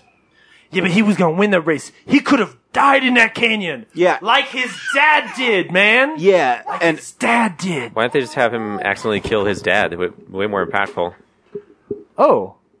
No. Because here's the thing. One of my biggest problems with this movie is. It's um, shit. No. Uh, no. How about They're- when at the beginning where they have Celia Ward's president basically tell you what's happened in the last 20 years and then it cuts to her's like, "Oh, I'm reading a speech. Great speech. Uh, former first uh, daughter of the president." Oh my god, it's awful. Yeah. And nothing Okay, hold on. If- uh, let me say something bad about this movie, Ryan, that I like. Gosh. Um, tired yet? So there's God. two. There's two. No, he's he's he's a he's a cold fusion bomb of energy, man. Every time they say cold fusion in this movie, I had a hard time not laughing at them. Yeah, that's not the science, is it? Right. Yeah. Cold Fusion's like more science fiction than the aliens are. Anyway, um, so Vivica A. Fox and Jeff Goldblum's dad both show back up again, and they're terrible and worthless. Vivica A. Yeah. Fox is a distraction, and her spoilers, her death is terrible and not impactful, and like the opposite of every awesome death in Independence Day. Also, they got like everyone back except for Jeff Goldblum's wife in this movie. Yeah, well, yeah. Like, what's she doing? Yeah. because she would have been cool. Like, I would have liked to see her again. Um, well, her, yeah, and then, um, and then they, so Jeff Goldblum's dad shows up, and he is a complete useless distraction. Like, unlike some of the other.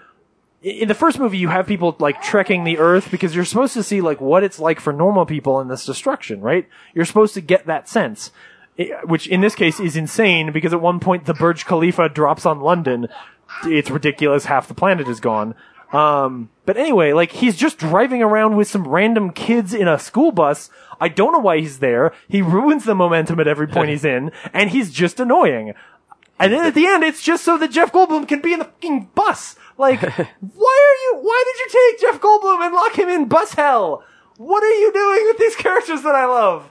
And this Um, is this is my problem with Roland Emmerich too. So they set up this African warlord, and he has this stupid scene where he's like putting getting samurai swords. No, no, You're like, Machetes. He's got machetes in a display case. It's awesome. no, it's not. Probably his father's so machetes. cool. Yeah, it's like these machetes were passed down for Jared. From warlord to warlord. Every everything I dislike about Roland Emmerich films is in this film and amplified. Oh man, Shitty characters, yeah, boring action scenes. How about that? Uh, piss poor direction? that like accountant guy who's like palling around with the warlord. Oh, it's terrible. Oh, he's awful. He's so bad. Oh, Like, yeah, but it's not funny. But but uh, I- there are a few times I remember like chuckling a few times. It's not genuinely funny. I would agree. What would you laugh at? How horrible uh, the CGI was at some points. I don't or- Oh, the remember- I green don't screen at the end. remember. Oh Fuck. my gosh. Yeah. Um, And then you know you, you mentioned the uh, Bill Pullman I'm gonna fly scene. So he's he's crazy Bill Pullman until he shaves his beard. yeah, Like that was the beard, awesome. the beard is what makes him crazy. Beards totally make people crazy. um, even can we my- can we talk about how strangely progressive this film is? Because it has Brent Spiner playing the most constantly like like like the most emotional death in the movie is his husband. Yeah, but it's handled poorly. I would say so, but it's bizarre. That my point is how I said bizarrely progressive it is. Yeah, well, like I wouldn't. It's not. It's not like it's on the What- nose. What but I it's will not, like, say, forceful. what I like about it is they they didn't Heavy-handed. make a It's not big heavy- deal of it. Yeah, like it's not heavy-handed. They're not like rubbing Yeah. your nose in it and going like, "He's gay. Do you get it? He's gay, and it's okay." And like, I- no, it's just it's just here's his husband because he's been in a coma forever. Yeah, and I, I I did like his character. His character didn't bother me that much. No, because when he was talking about the laser and stuff, I mean, it's fun. Even though he is one hundred percent without a question super dead at the end of the first movie. Like there, dude, dude checks his pulse and is like, "He's dead." In the script, it literally says, "He's dead." Well, I'm just saying. Movies changed from the scripts. Anyway. Anyway. Um, yeah. But I don't know. I I had some fun parts with it. No, not I think at that all. the end when like the the uh, okay, two things. One, I think it's interesting that they like they added a bunch more mythos to why the aliens are here and what they're doing. No, because it's stupid. Because the sh- so the ship that they had monitoring them drilling to the Earth's molten core. Um, yeah, that's the plot of the movie. oh, in the first one.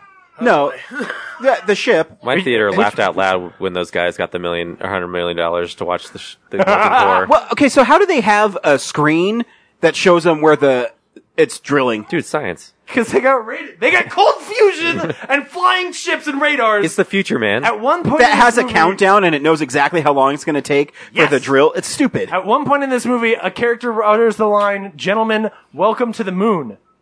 That's awesome. I'm pretty sure there's 18 MacGuffins in this fucking movie. No, Oh, this, yeah, yeah. It's Sure. fucking shit. I was so telling- okay, so let me tell you another p- big plot hole. Like fuck you, Brad. Wait, can like we- Swiss cheese.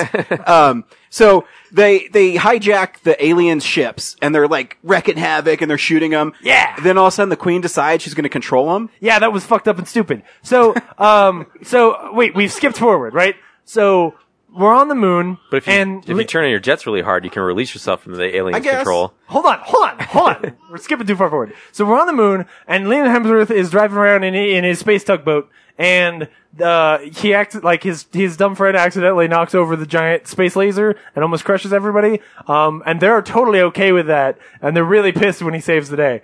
But anyway, that's beside the point. So a big sphere that basically look like looks like the head of Marvin Oh my from God, I totally from forgot how shitty hold on this part it is. looks like the head of Marvin from uh, Hitchhiker's Guide. Hitchhiker's Guide comes out, and everybody's like, ah, shoot it with a laser. So they shoot it with a laser, and it crashes on the Earth uh, or on the Moon. And Jeff Goldblum flies up there in, in the tugboat and and goes and looks at it. And they find like they find a smaller version of the head of Marvin from Hitchhiker's Guide, and uh, it's inside of it is like a crazy future robot, and the crazy future robot's like, hey, I got this planet.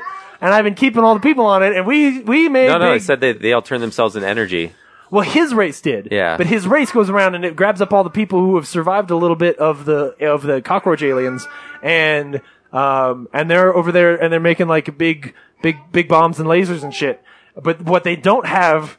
It's, this is not said explicitly, but this is where the subtlety of the movie comes in. What they don't have is heart. So they really need a, they, at the end, when they learn They that need like, humanity. the humans, the humans have really got heart. So they, they want the aliens. Yeah, Zach. Are so- you yes. fucking So they serious? need, they need the human race to come to this planet and lead their warriors in a war against the space cockroaches. I want to see that movie so bad. I, I for a while there, I thought the uh, the Marvin the Martian head was like. You. I, I was This really movie hoping is the fucking Marvin the Martian head was actually I like don't even need to buy our a ticket. technology in the future coming back to help us. Oh, dude, that would be cool too. Yeah. Maybe we'll learn that. Maybe they'll learn. They're not yeah. going to make another one. They're totally gonna make another one. no. Dude, Ryan, we have to go to Ryan, their planet now. Ryan. Brent Spiner said so. there is a Chinese character with a complete Chinese subplot in this film, and characters say Chinese out loud. This movie's going to make all the fucking money. Like, you're going, in the same way that you're gonna get a Warcraft sequel, you're gonna get a sequel to this movie. That's why well, they did the, it. the the alien ship is 3,000 miles wide. It is. It and has its own gravity field. Well, until the Burj Khalifa needs to fall, and then what comes up comes that also can come down, Yeah. which is not how And gravity then it works, by the parks way. on Earth. Huh? And so when they kill the the queen alien, it just gets up and leaves. It's like, all right, we're out. yeah, totally. Well, he gets called back by the other queens. They said that. Yeah, we're we're out. if they can c- uh, start a ship from billions of miles away, couldn't they just hit a button and let it keep on drilling? I fucking hate this movie. for, for for 13 more seconds. Yeah, you're right. You're right. This movie is garbage. Yeah, but it was kind of cool where at the end, No. like, wait, My, Micah Monroe's like, she's flying that ship, and she's like, ah! Yeah, and so why and did then she she- fly? And then right, and but then it's too bad then that you she see, didn't. then you see her again, and she's like wearing like a skimpy shirt. Like, what the fuck? Why is she out of her flight suit? Yeah, exactly. Do you really want me to answer that question? well, I know why, but it's just stuff like that sticks out to me in a, s- like a sore thumb. no, I agree. So how come volcanoes haven't killed us yet? In what? Direct hole to the core. So yeah, so I still think like Roland All the Emmerich, time. like saw Man of Steel. He's like, oh wow, that's cool when like alien technology drills to the center of the earth and has gravity. It's the same fucking thing. Yeah. Yeah, it is. But but here's the thing: the Independence Day aliens look cool. Actually, they uh, they actually look less cool because they added like the squid face things from Pirates of the Caribbean to it, uh, and that was too bad. I don't know why they all have squid faces now. I didn't Oh, what about that scene where uh, President, whatever the fuck his name is, Uh, Bill Pullman. Bill Pullman, uh, they're like talking. James Whitmore. His name is B- That's President Bill Pullman. they're they're going. We need to interrogate one of them, and all of a sudden he's gone. Yeah. and he's in a cell. Where did my dad go? Where did my dad go? Fucking stupid. Was this he movie walking is with the a dumbest cane? movie I've seen in a long time. He was walking with a cane, but he ran away. He got to that room very fast. What other movies were bad this year? Also, okay, hold on, hold on.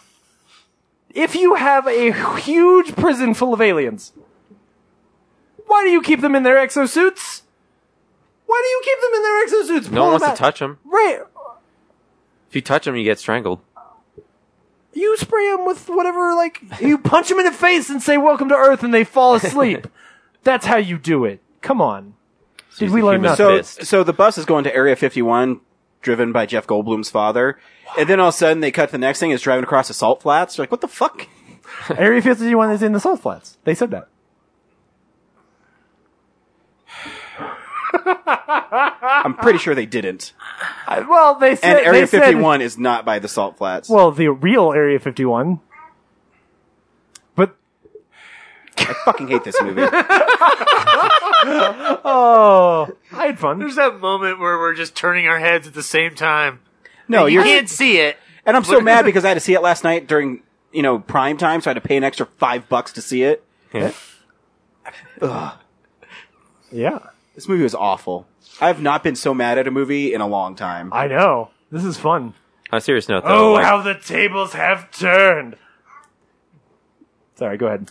uh, on a serious review note, like I think the biggest thing is like nothing has any real impact like the first movie. No. like Yeah. this the setup for the destruction, like it has the same beat for beat arc of Yeah. the totally. same things happen, the same speech hap- same speech stuff happens, uh, the same battle sequences happen, uh, but none of it has any.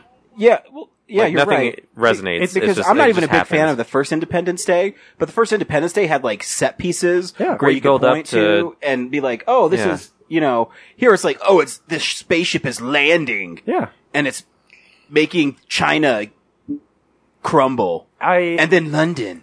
I, I shared on on our Facebook page a little while ago that there is th- this video where this guy breaks down. There is a two page long scene where Jeff Goldblum plays chess in the park, and the whole reason the scene is there is so you can learn about Jeff Goldblum and why you should like him, and learn about his dad. Like it's all about setting up the characters, and there's not a lot of that here. Everything that's here like that is all really superficial and it- honestly pretty dumb. so it- it's what like it's like also is Liam dumb- Hemsworth getting punched and like Okay, that kind how of stuff. far is it from China to London? Oh, it doesn't matter. They have space rocket ships. They got they've got space. No, I'm just saying hoverboard because ships. that ship Cold is Fusion three thousand miles long and it Right. parks Well, from. but it doesn't park on America, Ryan. It's America. no, I'm talking about the distance from China Oh, okay. to England. Oh, I don't know. It's Yeah, like, it's longer than 3,000 fucking miles is what I'm saying. Well, but it picks up.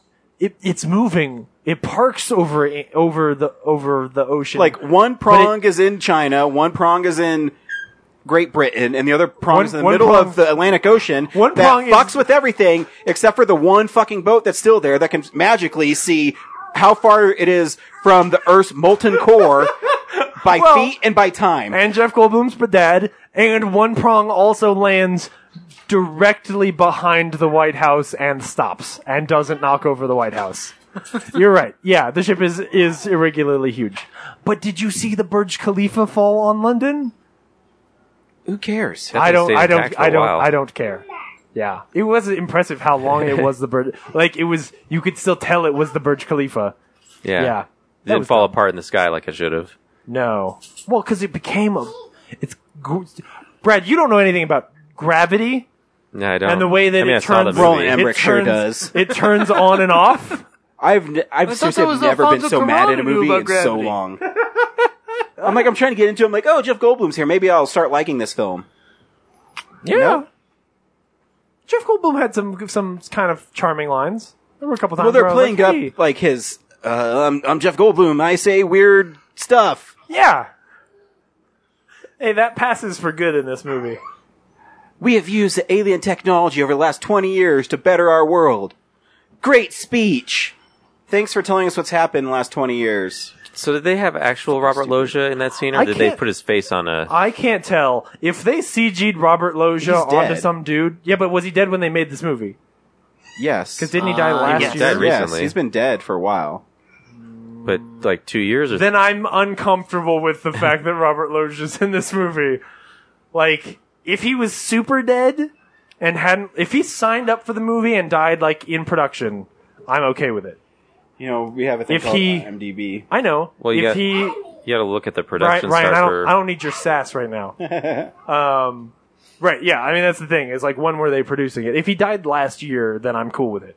Yeah. If he died in 2014, ooh, why did you bring a man back from the dead? He died last year. We didn't. Okay, all right. Then I'm died okay last with it. year in December. Oh, So, well, then yeah, he he's was fine with totally that. alive. Yeah, yeah, yeah. And it, and it only looks like CG because everything around him is CG. Oh my god, so much CG, so much green screen environment Yeah, stuff. yeah. So I liked the space tugboat. I thought the design for the space tugboat was cool, with the Yeah. big arms. I thought that was cool, and I li- I liked the giant queen running across the salt flat. So how did uh, Liam Fighting with Hemsworth jets. know where Jeff Goldblum was? Oh, dude, he called him. He's When? like yeah, on the phone. What do you mean when? Like, cause he's like, get out of here. I'm flying this thing. He got like and then, a, the, then the next scene, he's with Jeff Goldblum. he got a call from Jeff Goldblum on a space tugboat. maybe They're- call, maybe they're all call watching Chef that video. Goldblum. They're all watching the government video. Yes, right, yeah, Yeah. right. That's what it was. He saw the government video and he knew like, ah, this is fucked up. And he's like, I'm gonna go hang out with Uncle Jeff because he's close. I kept on waiting for the uh, Because the general to come Oh. down to Liam Hemsworth saying, "Your ego's round checks, your body can't cash." because Jeff Liam's Hemsworth Liam's Liam's Hemsworth's Liam Hemsworth is one of the orphans hanging out with Jeff Goldblum's dad at the end of the first movie, learning stories about the Torah. Like, and so he became friends with Jeff Goldblum, grew up knowing Jeff Goldblum, and that's how he knows. And he got and he was like, "I'm gonna go now." How he knew that Jeff Goldblum was in a remote part of Africa that I don't know. You know, I was hoping it was. You know, I was hoping it was going to be revealed. was that Liam Hemsworth was like one of the three kids that Randy Quaid left behind. Oh, yes. That was I awesome. totally would have wanted those kids back. yeah, yeah, like, that would have saved this movie. would have added some. Oh Yeah. man. would add Yeah. something.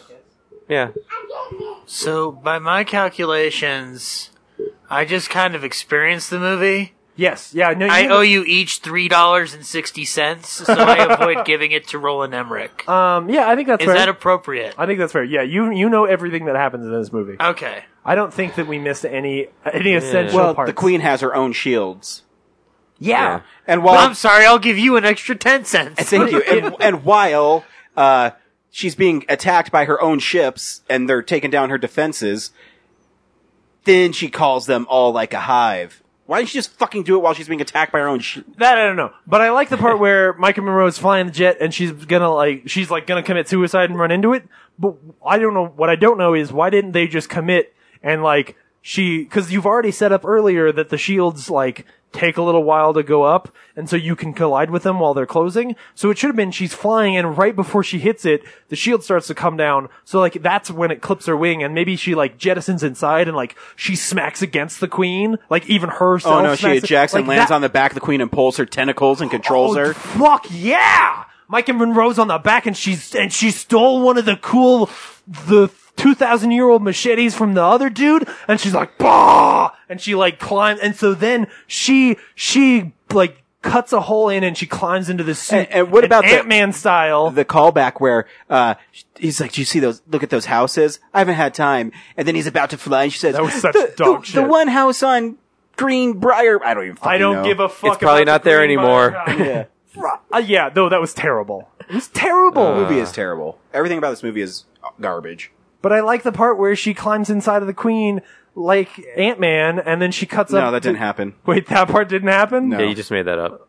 Like just now. Oh fuck. That, that was just you. Well, it should have. Yep. Yeah. Fuck this movie. Go see this movie. That's, uh, yeah, I think I still. Ryan. I still think it's. I had a fun time with it. If you know what you're getting into, I had a fun time. I knew I was getting It's into it. and Dumb it's still as shit. stupid. I, I just want to see the next one where they go to the Totally. alien planet. Right? Yes. Oh, we're we're like they are.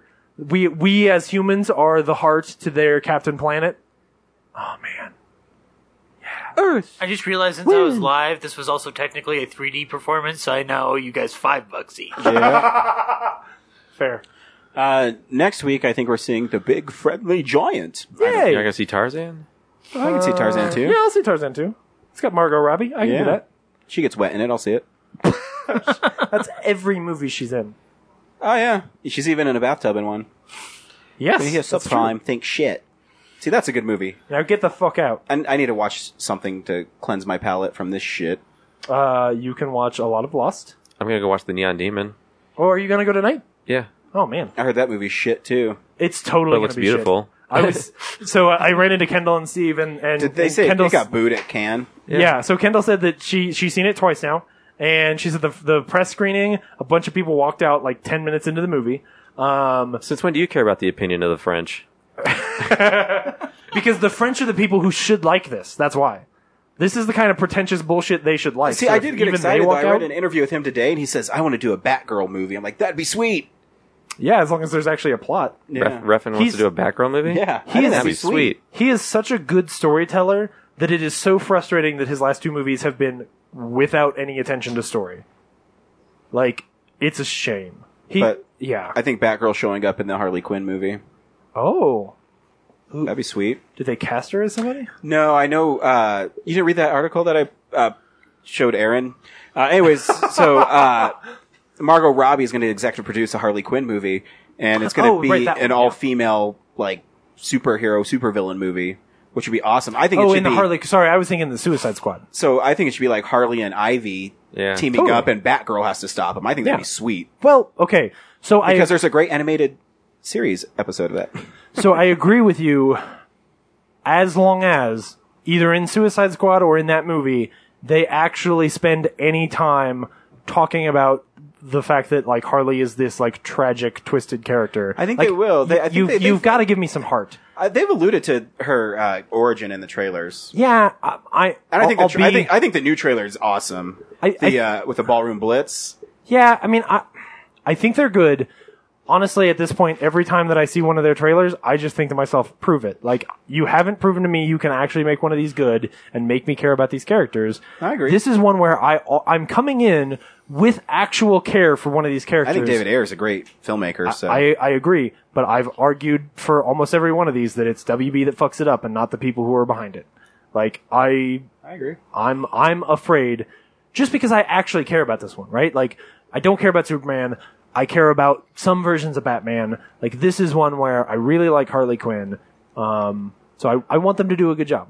You know. Yep. Uh, it was funny in that same article where Aaron was asking about that because she she brought up she was like I'm a big fan of Bruce Tim and I'm like well okay let's curb our expectations. It's not going to be better than Bruce Tim. Yeah. Like it's just not. Yeah, it's Um, it's But it, it, hopefully it'll be really fun. it's tough to do that stuff though. I I mean, I actually think the take on the Harley Quinn character that I've seen in the trailers, I think's fine Yeah. because I think she's still playful and I th- think she's still a little crazy, and I think that's fine. I just want Um, there to be I want there to be more playful than just crazy and sexy. I agree. Right? Like I, I made reference to in my response, I was like, when there are fun jokes and it's playful, they had better be more than just, hey, she's stealing some jewelry and making a stupid joke about, oh, we're bad guys.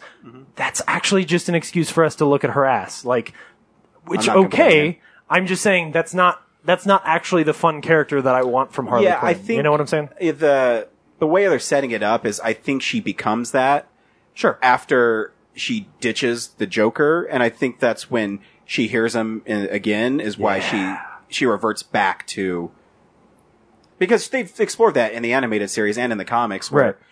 when she's without the Joker, she's a strong, confident woman, and she can do whatever she wants. But for some reason, the Joker brings out If that's what they The worst do, in I think her. that sounds great. So fingers crossed. Yep. We'll see. Cool. And they got a great actor to be the Joker, so I think we will be all right. I think we'll be all right. I'm I'm really when that first picture came out and everybody and the internet lit on fire. I'm really liking what I see from that Joker in Yeah. these trailers. I think it's pretty Make it cool. different. Yeah, absolutely. Because you, you can't touch the Heath Ledger Joker, so no, so you might as well swing as far away as you I can. agree. I agree. I don't think you can. I think you Yeah. have to. Yep. Because I don't want to see a Caesar Romero one. No. No, no, no. And I, Right. I know. Well, I do, but not today. um, yeah. Maybe in another 40 years. Well, I, I'll, I'll, I like Caesar Romero and the Batman '66 stuff. No, that's what I'm saying, right? I, I wouldn't want it modern. I wouldn't Yeah. want to. Yeah. I like I like the Mean Joker. Yeah. Agreed. Cool. Cool. So until next week, bye. Bye. Don't see Independence Day. Bye. Real Nerds is a Nebulous Visions multimedia production. We would also like to thank Sparks Mandrell for our music. Additional music from Ben Sounds. Thank you to Alamo Draft House. Thank you to Colorado Coins, Cards, and Comics. And thank you for listening to the Real Nerds Podcast.